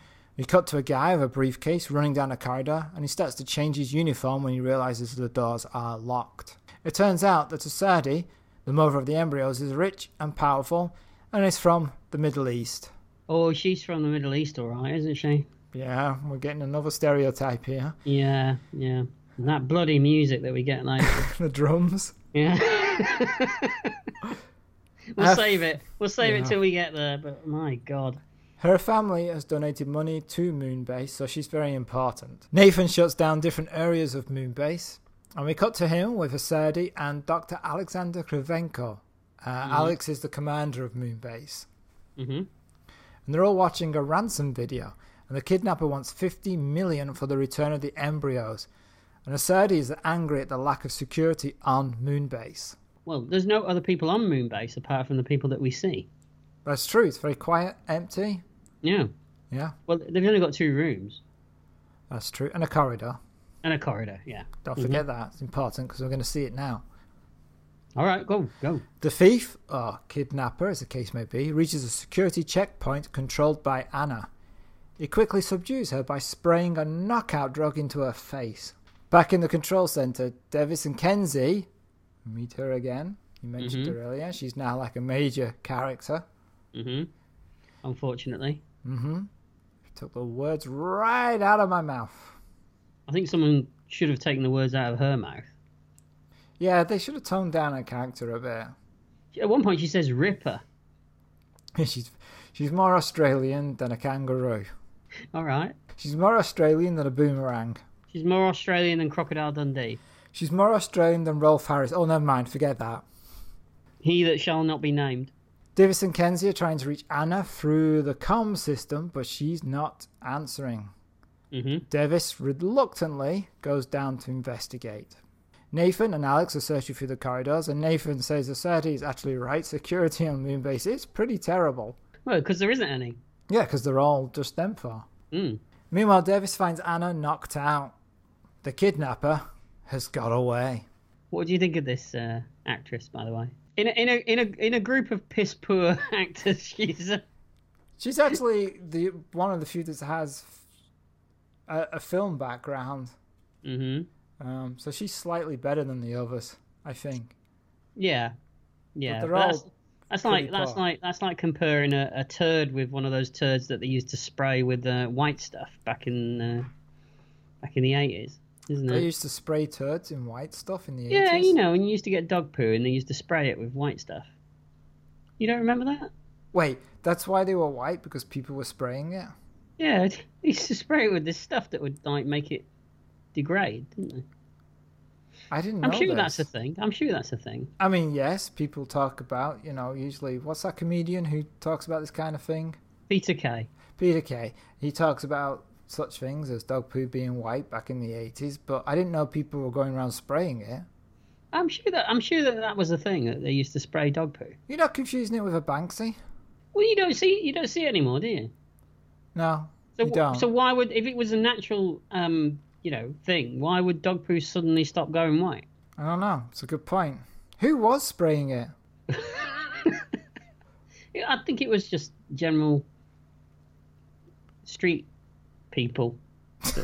Street urchins? Were you Victorian all of a sudden? Well, you know, like but people so- employed to you know spray dog People, poo. people were employed to spray dog poo white. Well, well, whoever it was, then they obviously the budgets don't stretch to them anymore. So you know, council budgets don't Right. stretch to dog poo sprayers anymore, do they? No, I can't imagine why. Neither can I. Sounds like a vitally important part of the community. It does, it does. Although you know, you don't really see dog poo anymore either, do you? It was a very seventies thing. That's because no one cared in the 70s. Now people pick it up. Well, most, some people, not everybody. Yeah, yeah. So that's why they don't they don't need the sprayers anymore. Okay. I'm sure it was a thing. I, I'm sure our listeners will will tell us if I'm wrong. They like to do that. Interesting. All right, where were we when before we started talking about dog poo sprayers? Uh, I think I th- well, we started off talking about um Oh, this Anna- uh, this Anna- actress, and then ended up talking about dog shit. So that Oh, tells we you got everything you the- need to know, doesn't it? No, I think she's better than some of the others. She is. She is. She's, she's definitely better than uh, the um, the Australian. Yes, absolutely. And I think she's better than the person playing Colin Davis, too. He's a legend. Okay, I take it back. He's amazing. He's not. Okay. He's just in a lot of things, but he's not. So later, when Anna is recovered, they are doing the worst photo fit I've ever seen. This computer's amazing. it's like, make the nose wider. No. The Anna is still feeling the effects of the spray and she's upset for not remembering correctly. Thoreau tells her to go and get some sleep. And Davy says, Yeah, build your strength up. Next time, maybe he won't get away so easily. So he's quite a dick, really. He is. He is. And, and well, I mean, uh, he, he had a moment with her earlier where he said um, they were talking about the embryos being stolen, and she said he says to her, "Oh, you're a woman. How do you think she feels?" Yeah. Mm. So she leaves. Kenzie and Thoreau tell Davis to knock it off. Davis says he knew Anna was too fragile for this kind of work.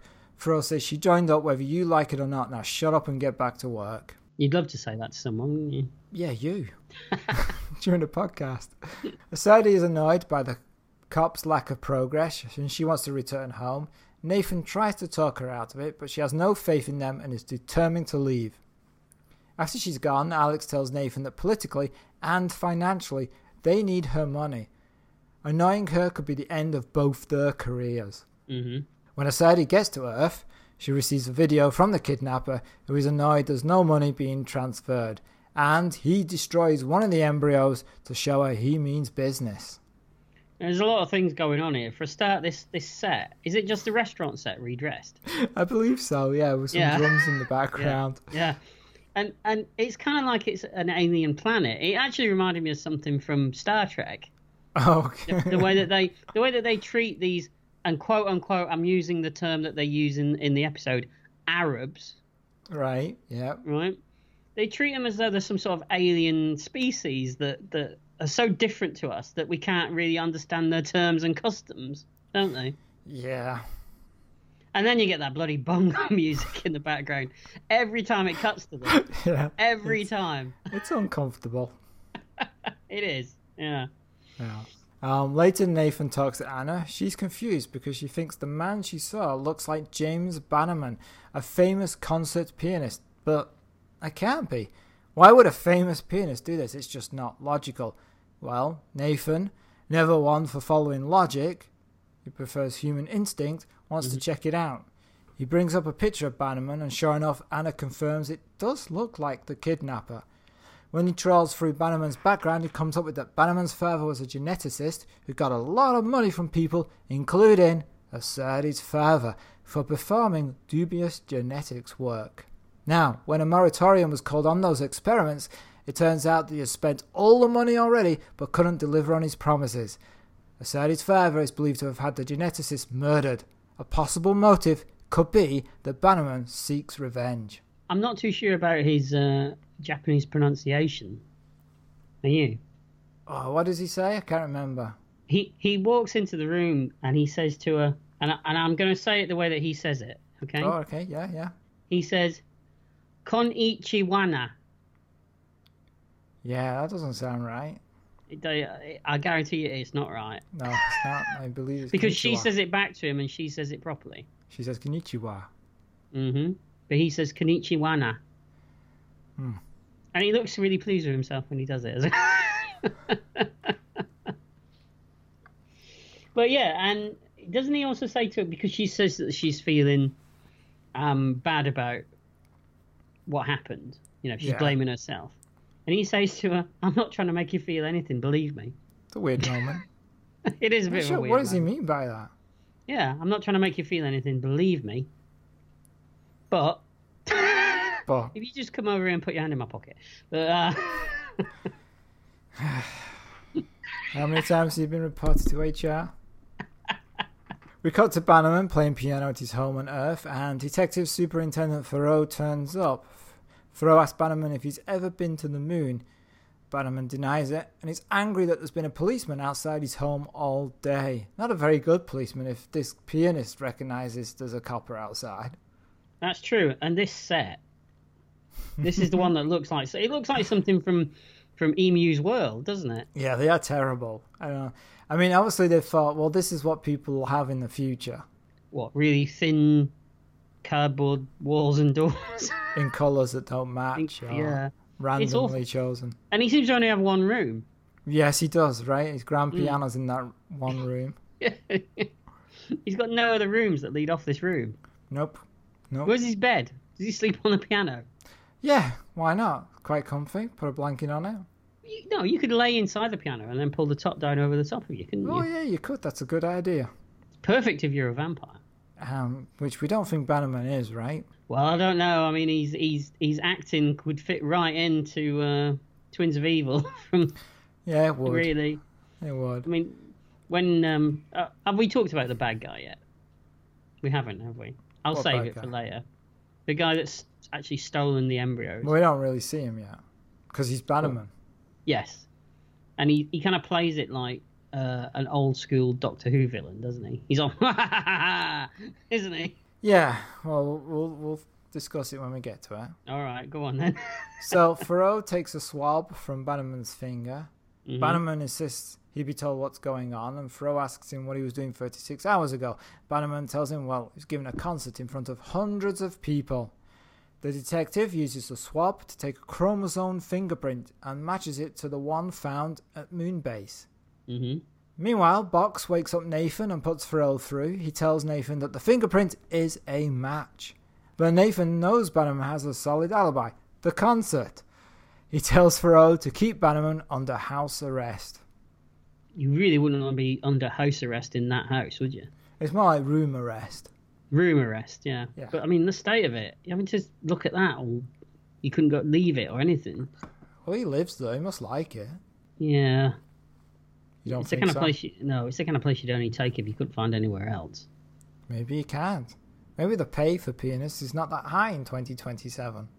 Maybe pianists are um are not very popular. Maybe the yeah, Uh, you maybe know the scum of the earth. You got scum of like the earth. journalists, lawyers, then pianists. Is that why they've all got signs outside? No pianists. No pianists. That's right, B and B's. I heard you were typing here before. You're not welcome. Yeah, you're in your bloody concertos, Yeah, your twinkly twinkly on your pianos, yeah. You're always plinkety plonketies. yeah that as well. Hey, hate it. Take your grand. Pi- they're all walking around with grand pianos and pulling them behind them. You're not going to fit that in a case, are you? No, but you'd prefer to live on the moon because the gravity's less. Your piano would weigh less. No, it's worse though because well, I suppose the moon's all right as long as you're not on a space station because then you got to put up with the bloody hooks that are attached to you all the time. That's right, carrying around. Yeah, Yeah.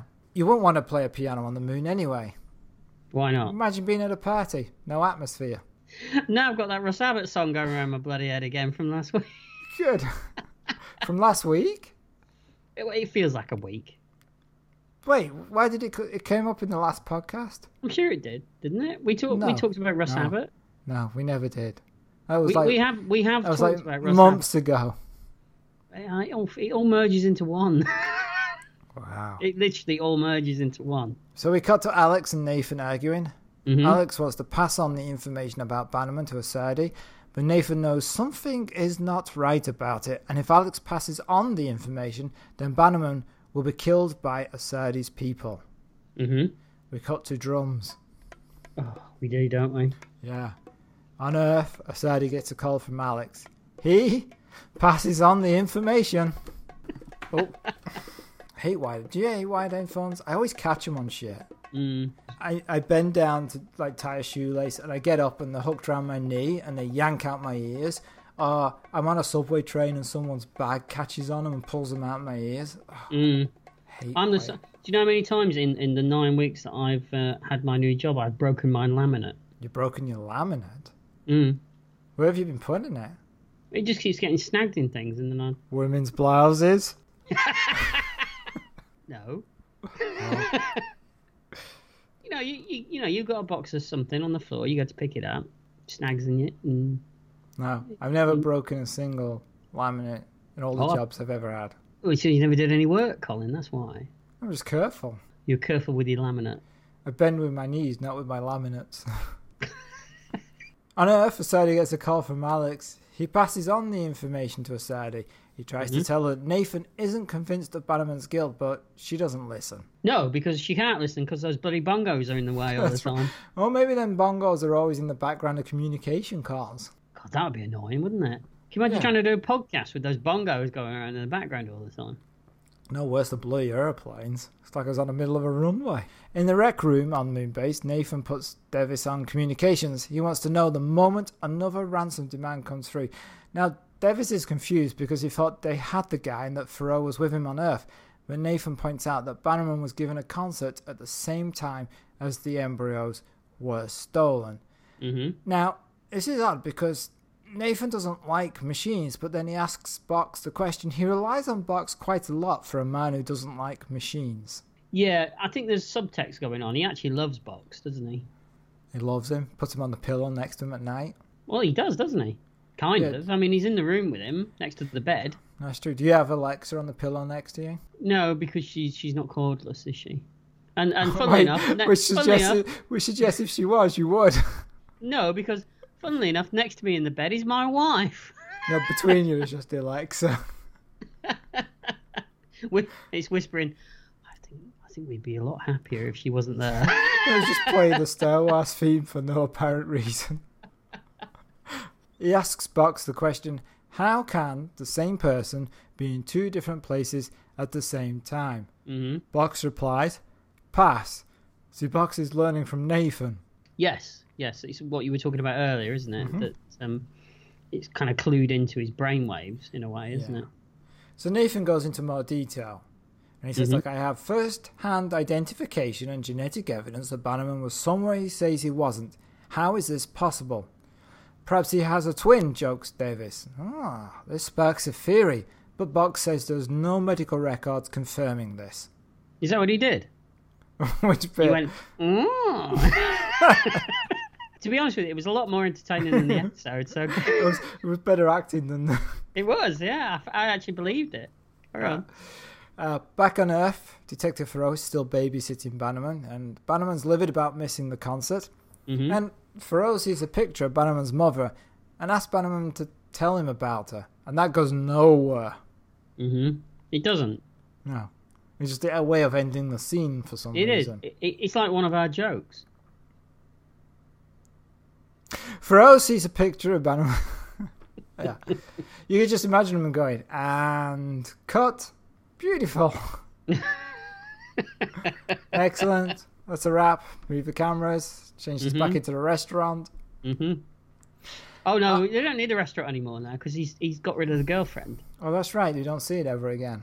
No, it's been replaced with the bongos. That's right. Ah, I hate being replaced by the bongos. That sounds painful. It does, yeah. Yeah. Especially Right. plural. You want to? Oh no! Wow, a, gr- no, a good don't. handful of bongos. Yeah, you were worried I- what I was going to say eh? there. No, I actually like that film, A Handful of Bongos. is that isn't that one of Elvis's films? It is, yeah. It came after Clambake. Ah, clambake and a handful of bongos. A Handful of Bongos. Beautiful film. It's one where he really got to show his acting skills and bongo ability. Well, he was he, he- you know he, he was always uh, looked down upon for that, wasn't he? The His bongo, bongo abil- Oh, his Yeah. bongo abil- Yeah, he was. He was. But he proved them wrong. He did, he did, Yeah, and then and then he died he did, yeah. Whilst playing the bongo, I believe. on the toilet.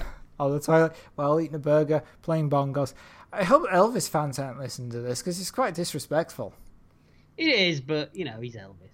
Wasn't take- Bongo the name of a character from um, what was that show?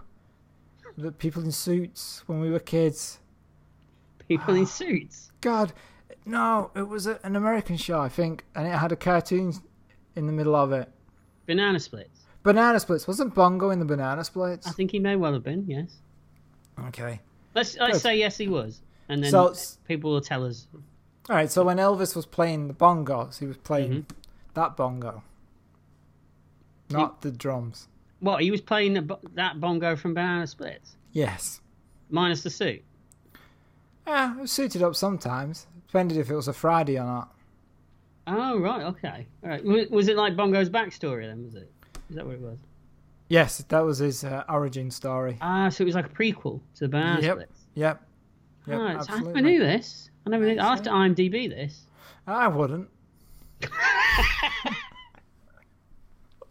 Yeah, because it'd be completely wrong. All right, should we go back to the film? Yeah, yeah. Wait, TV show. I don't even know what I'm watching now. Yeah, I'm not watching a film of this. On Moonbase, Nathan is listening to an opera performed by Bannerman's mother. Mm-hmm. Now, Kenzie enters and Nathan runs through the details of the case with her. He wonders if Bannerman's father, being a geneticist, created a second embryo of his son. Mm-hmm. If this copy does exist, then he would have to have an education, and there must be a record of the geneticist paying for the school. Kenzie offers to look it up, but Nathan says he'll do it. Kenzie gets annoyed. Nathan is always doing things alone, and then he relents and lets her do it. And this scene is one of the problems I have with the show as a whole, but maybe I'll talk about that in the summary. Okay. Meanwhile, the Bannerman clone, because Nathan is actually right, is Yeah. making another ransom video and killing one more embryo. Yeah, and they do it r- very dramatically, don't they? He dips it into acid, I presume. Yeah, and it fizzes. That's why I did that dramatic voice. Uh, it, it just looks like he's melting chocolate, doesn't it? well, it does. I'd be disappointed if he's just had a fondue. and just like, I'd, I'd love oh. a fondue. yeah, yeah, with some marshmallows. Absolutely. I'll dip my marshmallows in there. Oh, I bet you would. I'm owning it. I told you. I know. My marshmallows, and I'm sticking with it. You stick with your marshmallows. Oh, I am, trust me. Back at communications, Davis thinks this is a waste of time. He doesn't think there's going to be another ransom video because, you know, they have the guy. But then, hmm look, so lordy, he picks up the ransom video. He does, doesn't he? And, and she's eating a, um, a chocolate bar, isn't she? Oh, not one of them that the uh, clone is uh, melting on his fondue set. that would be weird. Yeah, you don't, you don't, you don't see a lot of chocolate bar acting anymore, do you? Or acting from chocolate bars. Yeah, you don't see it Admi- anymore. admittedly, the chocolate bar is the best actor in that room. It, it is, and and if we saw more of it, it'd be sweet. Holy fucking Christ.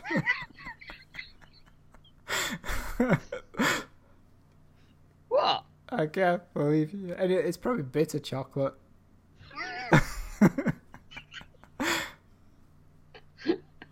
Is this what we're doing now? Yeah, yeah, yeah. You stared at it. Well, you know, they are in space, so you know, galaxy, Mars bar. Mars. so we're just gonna run them off now. are we? This is it for the next rest of the podcast. But then that's pretty much it. Milky Way. yeah. Oh, we're but done. it's- That's it. We're done. I don't know. I think if we carried on, it'd be bountiful. You don't miss a Twix, do you? No, you're just Maltesing me. You just turn on a dime, don't you? We're gonna run out of uh, chocolate bars eventually, you know. Do Yeah, eventually you need to stop snickering. you know what you need for that one? Yeah. You need a gold star bar. I don't even know what that chocolate is. And quite frankly, you sound like a bit of a flake. Yeah, and you're reveling in it, aren't you? No, I'm just thinking about this entire segment that we've been doing. You know, it's um, it's pure quality street, isn't it? Look at you, you smarty. Mm mm. No, that was a stretch. I think I couldn't even say it, could I? I had to just go mm mm. Oh, that's what you were doing. Okay. Yeah. Yeah, I'm not sure about that one. Yeah, you've run out. I guess I'm the hero. You know what? If we don't, if we, we need to stop it because if we don't nip this in the bud soon, it's going to snowball. Wait, that's a chocolate? Yeah, snowball. It's like a tea cake with frosting over it. You mean you Wow. don't remember snowballs? not, not unless I was stood outside in the winter. Yeah, I was sat there chew- chewing on an actual snowball. Mm, this is good, isn't it? I was talking about my cold testicles. No, I haven't munched on those either, No. to be honest. Oh, no.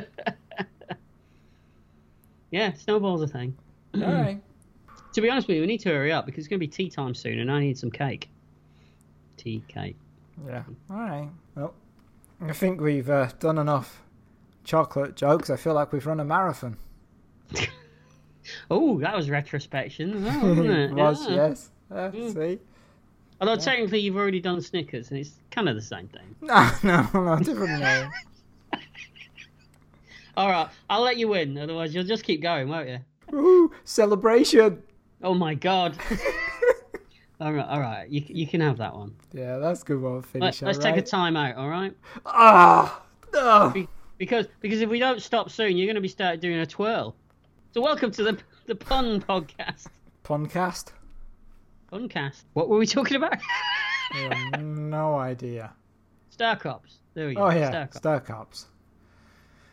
Ah, Chocolate bar acting. That's how it started. yeah, that's right. That's where we were about the chocolate bear being the best actor in the room. Back at communications, Davis thinks this is a waste of time. He doesn't think there's going to be another ransom video because they have the guy. But then he picks up the ransom video. Also, Kenzie finds the school information. The geneticist did pay for an education for somebody who is not Bannerman but looks exactly like him. Nathan tells Davis to contact Thoreau, but Davis says, Oh, there's an illegal jamming device around the house. They can't get through to Thoreau. Nathan's concerned and tells Davis to give the order to go into the building. But Davis is worried about this because they don't have any authority on Earth. Nathan pushes the order. He'll take any fallout. Mhm. On Earth and in the house, Bannerman sees the policeman outside has gone. He mentions it to Thoreau, who finds that strange. The doorbell sounds. Hmm, it's too late to be a visitor. You, what was funny about the doorbell sounding? No, it wasn't that. I'm thinking about what's going to happen next. Okay. he reaches for his gun. The door is kicked open. Thoreau is knocked out, and Bannerman is rendered unconscious and bundled away by three men dressed in black. Did you notice that when they kicked the door in, that the, the entire set nearly fell down? Yeah, well, they're very strong, these people. Oh, is that what it is? They're superhuman. They, they're metahumans. Oh wow. Okay, I didn't realise that. I just thought the walls were made out of cardboard. Yeah, it could be that. It could be that. Yeah. Yeah. Why did Why did one of the ninja people jump down the stairs with, with his arms in the air? Because that's what ninja people do. Oh, is it? You're, you you know this for a fact, do you? Your your extensive ninja training that you've had. No, I'm an expert on stairs.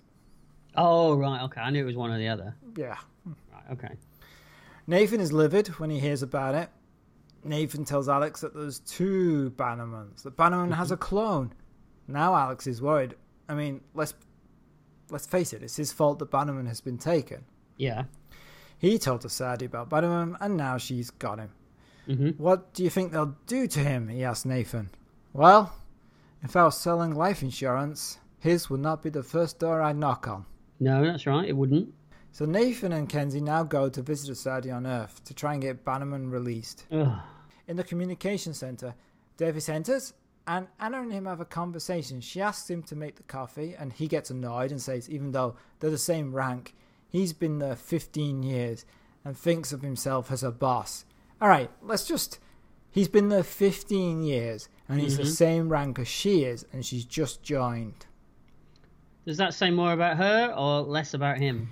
Yeah, I think you're right there. hmm hmm There's an undercurrent of sexual tension between these two, isn't there? Maybe from just- here. Oh, is there? Maybe It's just like from him. David and Maddie, isn't it, in Moonlight? Where Oh, they, yeah. uh, It's just like it. it, it is, it is. The fast is. repartee, yes. Absolutely. Yeah. She knows he thinks her appointment is ridiculous, that she's not up to the job. He denies it and he reluctantly makes her a coffee. Mm-hmm. And he asks if Thoreau is back yet and makes a joke that Anna pretends not to understand. If your English was better, he tells her, you might understand a joke when you heard one. If you were more sophisticated, I might share your sense for humour, she replies. 1 0 to Shao. The thing is, he says it was a joke, but it wasn't technically a joke, what he said. It- What he actually said to her is, yeah, he's returning and his left hand is injured. She, she, sa- she tells him that his left hand is injured. And he replies, he'll be requiring a woman's touch then. It's not a joke. It's No, just not vague. really. It's just vaguely uh, uncomfortably sexual, isn't it? That's all it is. she might as well, he might as well have just said to her, "Oh, you gonna wank him off then, are you?" yeah, and she's like, uh, which one's HR? Yeah, exactly. I- I'll give him the number. I, you know, Maybe you know it off by heart. Uh, it's a campaign character. We're we're playing characters. We're playing. You told me this last time. You said Yeah, I you know am. You're playing a character. You're just Yes, playing I'm- yourself. You I'm like playing a the, character. you're like the Bob Hope of podcasts. No, it's uh, I'm, I'm playing a version of me. A virgin of you. Version. Sorry. a version of me. Okay.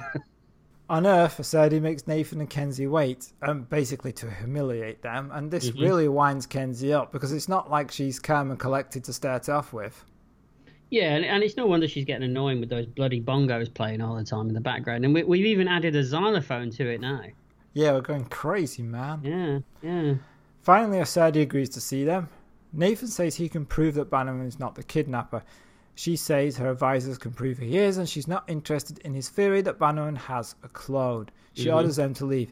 At this point, Kenzie loses her cool, collective, normal behavior, and at first it looks like it's going to get them killed, but it seems to do the trick. Asadi will let them speak to Bannerman. Cut to Moon Base, Thoreau, Shao, and Davis are eating. Thoreau finds the hours that the ransom videos are sent to be odd. Now Alex joins them and asks any news from Nathan. Thoreau tells him that they are out of communications for a while because Moonbase is now facing away from Earth. Alex complains about the irregular hours that living on the moon forces you to deal with, and then it hits Thoreau. The irregular hours, the weird times the kidnapper sent the ransom videos, the kidnapper is still on the moon. You know, they can't send a communication because the, they're out of range because of the moon's uh, facing the dark side or whatever they want to say. But Mm-hmm. yeah, it still doesn't stop them from showing continuous athletics on that huge screen behind them in the dining area, does it? Well, maybe that's just a delayed timed thing. It's from earlier. You know, it's, maybe it's it's the BBC. It's reruns. It's repeats. What, why do they only watch athletics? Every time they cut there, they're showing athletics. What Why an odd wouldn't- choice. Why wouldn't you? Got a thing against athletic people? Uh, not particularly, but I could think of other things I'd rather be watching while I'm having my dinner. Like what? Star Cops. well, that would be a bit meta if they were eating would. dinner and they're on the screen. Yeah, that'd be great, though, wouldn't it? That would, yeah. So we cut to Nathan and Kenzie showing Bannerman a photo of his clone. Bannerman doesn't believe it, mm, doesn't have a brother, and he says he has no idea about what's going on. Nathan points out that if they don't solve this, then they will punish Bannerman for theft. And the crime for theft is to have his hands chopped off, Yeah. which, as he's a pianist, could be a problem. Do you think they went with the crime and then worked backwards to figure out a job that involves using your hands? It does seem that way, doesn't it? Yeah. What What other options could he have had? I mean, there's other jobs that you use your hands, isn't there? Um, yeah, he could have been a fluffer. But then you, you only need one hand for that, don't you? Sorry, amused myself. Well, if you were a fluffy, you'd be amusing someone else, wouldn't you? That's true. Um, well, I suppose uh, an artist of any description uses their hands, really, right? Piss artist? Um, do you use your hands a lot? I've got to lift the glass. Oh, there you Oh, go. wait, are you calling me a piss artist? So back on the moon, they figure out that the kidnapper is in an old mine that still has a supply of oxygen. Mm-hmm. Now Thoreau can't help Davis go out there because of his injured hand. He will have to go with Anna. He doesn't want to, but he has no choice. See, they've got to work together. Yeah. In the moon vehicle, Davis asks Anna if she can fire a gun.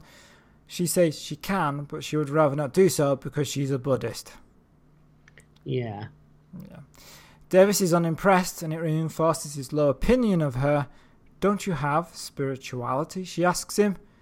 No, he replies, I've never felt the need for it until now. You know, that's funny. His name's Colin. Oh, here we go. What? I'm just, you know. Let me just drink my beer. I mean, my soft drink. Yeah, yeah, you know, you, you you don't feel the need for spirituality either, do you? I, I'm in one, in touch with the lotus blossom. You've been told about that. You've been told about touching that lotus blossom. Just leave it alone. All right. I'm aware of spirituality. It's it's in the cabinet across the living room. Yeah, it's, it's labeled vodka. Yeah. No, actually, no. It's labeled Smirnoff. Bit of product placement. We might get some. Drop it in there occasionally. Nice. Oh, I mean, we've run through every chocolate bar on the planet, so Yeah, and if I don't get any, I'm going to be well peeved. I thought you was gonna do another chocolate bar then. Were you panicking for a second? Yeah, I was like, oh no, Come on, round two. We're going to move on to, uh, two flavored crisps. yeah, flavoured crisps or hard boiled sweets. Oh no, you'd you'd you'd win on that one. Don't know anything about hard boiled sweets.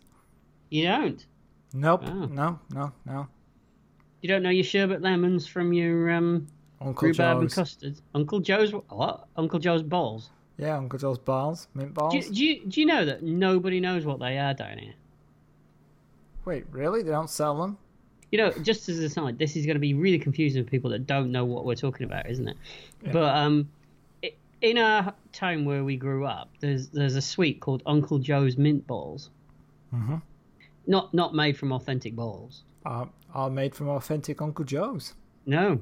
No? But no no one here where I live now in the south of England knows what they are. In fairness, I'd never actually eaten Uncle Joe's mint balls until I left that town. Oh, I find that hard to believe, Colin. No, I never had them until I moved here, and then someone sent them to me as a, you know, oh, here's a flavor of home, and I was like, ah, never, never had one before. He's a flavour of home. But Suck, you- suck on one of your uncle's balls. Suck on this. Yeah. Did you, you- did you enjoy them I don't like hard candy. at all? No, it doesn't. I don't like it. Is it too much effort? You got to suck No, I it. just, and- just don't like it. It's just like sticky and it sticks to your mouth, and yeah, so, I just don't like it. It doesn't do anything for me. I'm a chocolate kind of guy. Oh, right. Okay. Okay. You lost that pun run though, didn't you? Fuck you. it was three rounds of puns, and I won round three. so, back in the show. That show we were talking about Yeah, about for, about two hours ago. Pharrell tells Nathan what's going on. Nathan tells Sadie that they know the location's the real kidnapper, but she doesn't want to listen again. They're going to carry out the punishment anyway. Back on the moon, Davis is going to enter the mine. The Bannerman clone is watching him approach on a monitor. As Davis makes his way into the mine, Banner unplugs his ventilator and squirts the spray that he earlier used on Anna into the suit. Oh, that's what that was. It's called the Paul's Dating Spray. This Ah. knocks Davis out. How, d- how do you think I got married? uh, Ah. very reluctantly. Sorry. On Earth, I said he ties Bannerman down on a chair with his arms on the armrests in perfect chopping location. Yes, you want a perfect chopping location, don't you? You do, yeah. Nothing cramped, nothing too No. busy. No. Yeah. You per- you know what your perfect chopping location is, don't you? No, It's right in the centre of town. the perfect chopping location is right Yeah. in the centre of town. Yeah. You know, when you need to buy your bread and your, you know, your consumables, your your, your chocolate bars. It's a perfect shopping location. Oh shit, it's a pun on shopping. It was, it was a half-assed pun on shopping, I have to say. it was like it's like it was kind of like a, a ninja attempt at a pun where you creeped up on it stealthily. It was. My heart wasn't in it, I have to say. No, you approached it with some trepidation. You was like, did. should I? sh-" It was like someone sticking a toe in cold water. Stick with you and sticking toes in water tonight. yeah, there was a lot of toes, a lot of water. Yeah, is this your new thing, is it? Yeah. All right, we'll leave it there then. Right. So the kidnapper, Bannerman's clone, whose name we finally found out is Albie, opens a communication video with Asadi. Bannerman tries to talk Albie out of killing the embryos, but Albie wants revenge. He doesn't care about his genetic brother. He makes a move to kill the rest of the embryos. Asadi prefers to chop off Bannerman's hands. But Anna comes down the ladder with a gun. She orders Albie to stop, but she doesn't want to shoot him, and Albie, he can kind of sense that. Albie taunts her about killing a man, how difficult it is. Davis, now tied up, pleads for her to shoot him. As Albie steps forward, she opens fire and kills him. Asadi finally releases Bannerman. Anna is shocked by what she's done, but finally comes around and she and Davis leave the mine in the moon vehicle. Davis calls into Moonbase, We've got the last tadpole. And he offers her a handkerchief, doesn't he? Yeah. You don't want to take a handkerchief from a guy called Colin.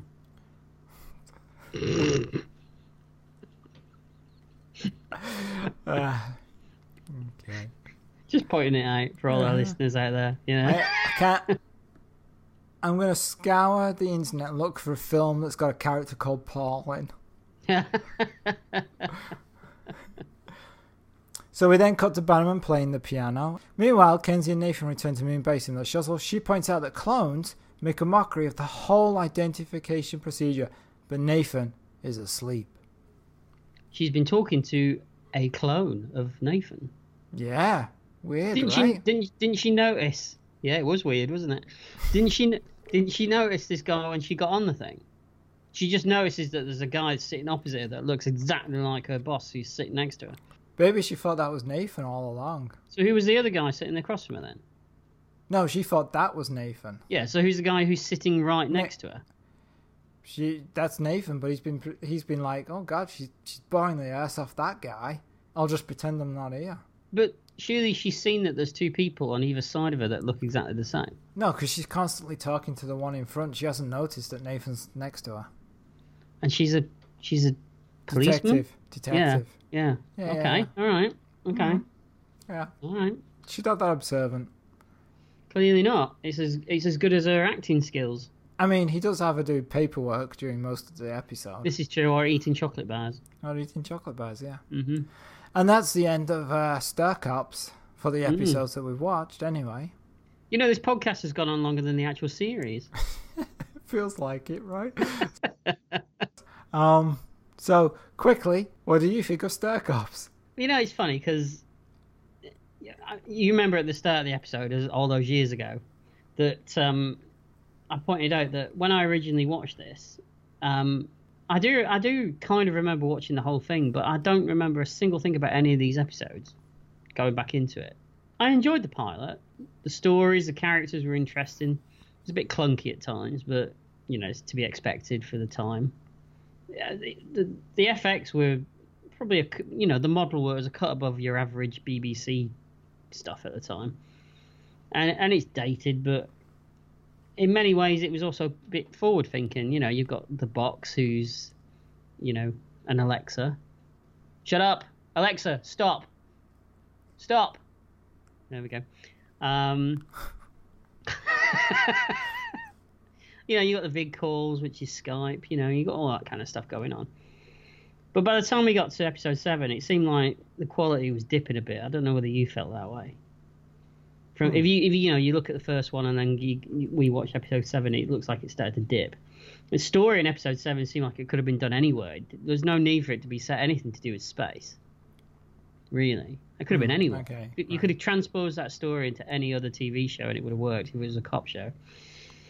Um, acting wise, Corwell aside, it's pretty much awful, really, through the most of it. I think people are they're, they're all pretty bad. Um, and the sex, the, the sex, Wow, sex was great. Um, Freudian slip if ever I heard one. the sets look, the sets look like I don't know. They looked a bit rushed, looked like rush jobs to me, and it all just felt a bit flat and a bit dull at times. So overall, I enjoyed the first one, but then I can't really see going forward whether I would have stuck with it if I watched it today. What I would like to see is it redone for a modern audience. I think it might. It's the kind of thing that might work now, but I can't really say it was a hit. I think its grasp exceeds its reach, but you can't really fault a show for having ideas that are greater than its budget. No. You can get hung up on poor special effects, and some of them are very distracting, but then you don't really watch sci fi for that reason. Mm-hmm. hmm But it, but you said you pointed out earlier that, that at times it takes you out of it. Yeah, it does, like the wire work. hmm and and some of Caldwell's weightless acting. You're just like, well, why did you? If you hadn't have done it, I wouldn't have been going. You know what? You're supposed to be weightless, mate.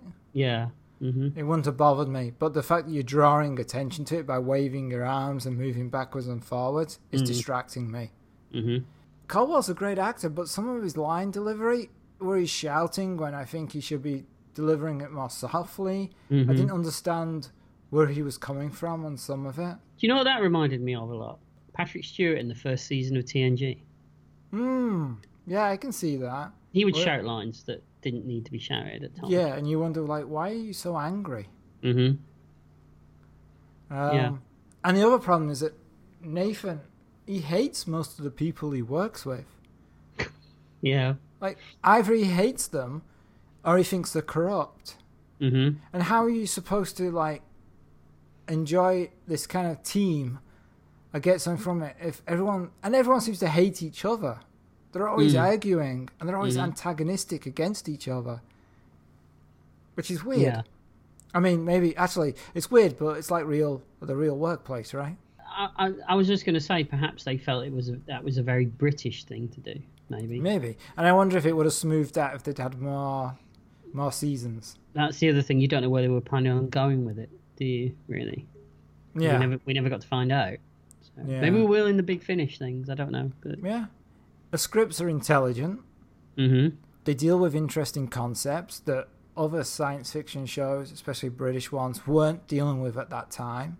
yeah, But it's often let down some by some really weird racial stereotyping. yeah. Uh, and that, but that, that again, it's a product of his time, isn't it? I think. I You know, guess that's, so, not, but that's then- not excusing it because it's terrible at times. The, But some then of the things writers that should they have get thought, okay, this stuff would have gone by 2027. There is that. Yeah, that is true. Yeah. Because they're working together as an international space station, so it seems Mm-hmm. weird that you'd all be working together and then hate each other because yeah, I think there's one line in it where he says he's okay for an Italian. Maybe that maybe that guy voted for uh, UKIP. Yeah, maybe. Brexit.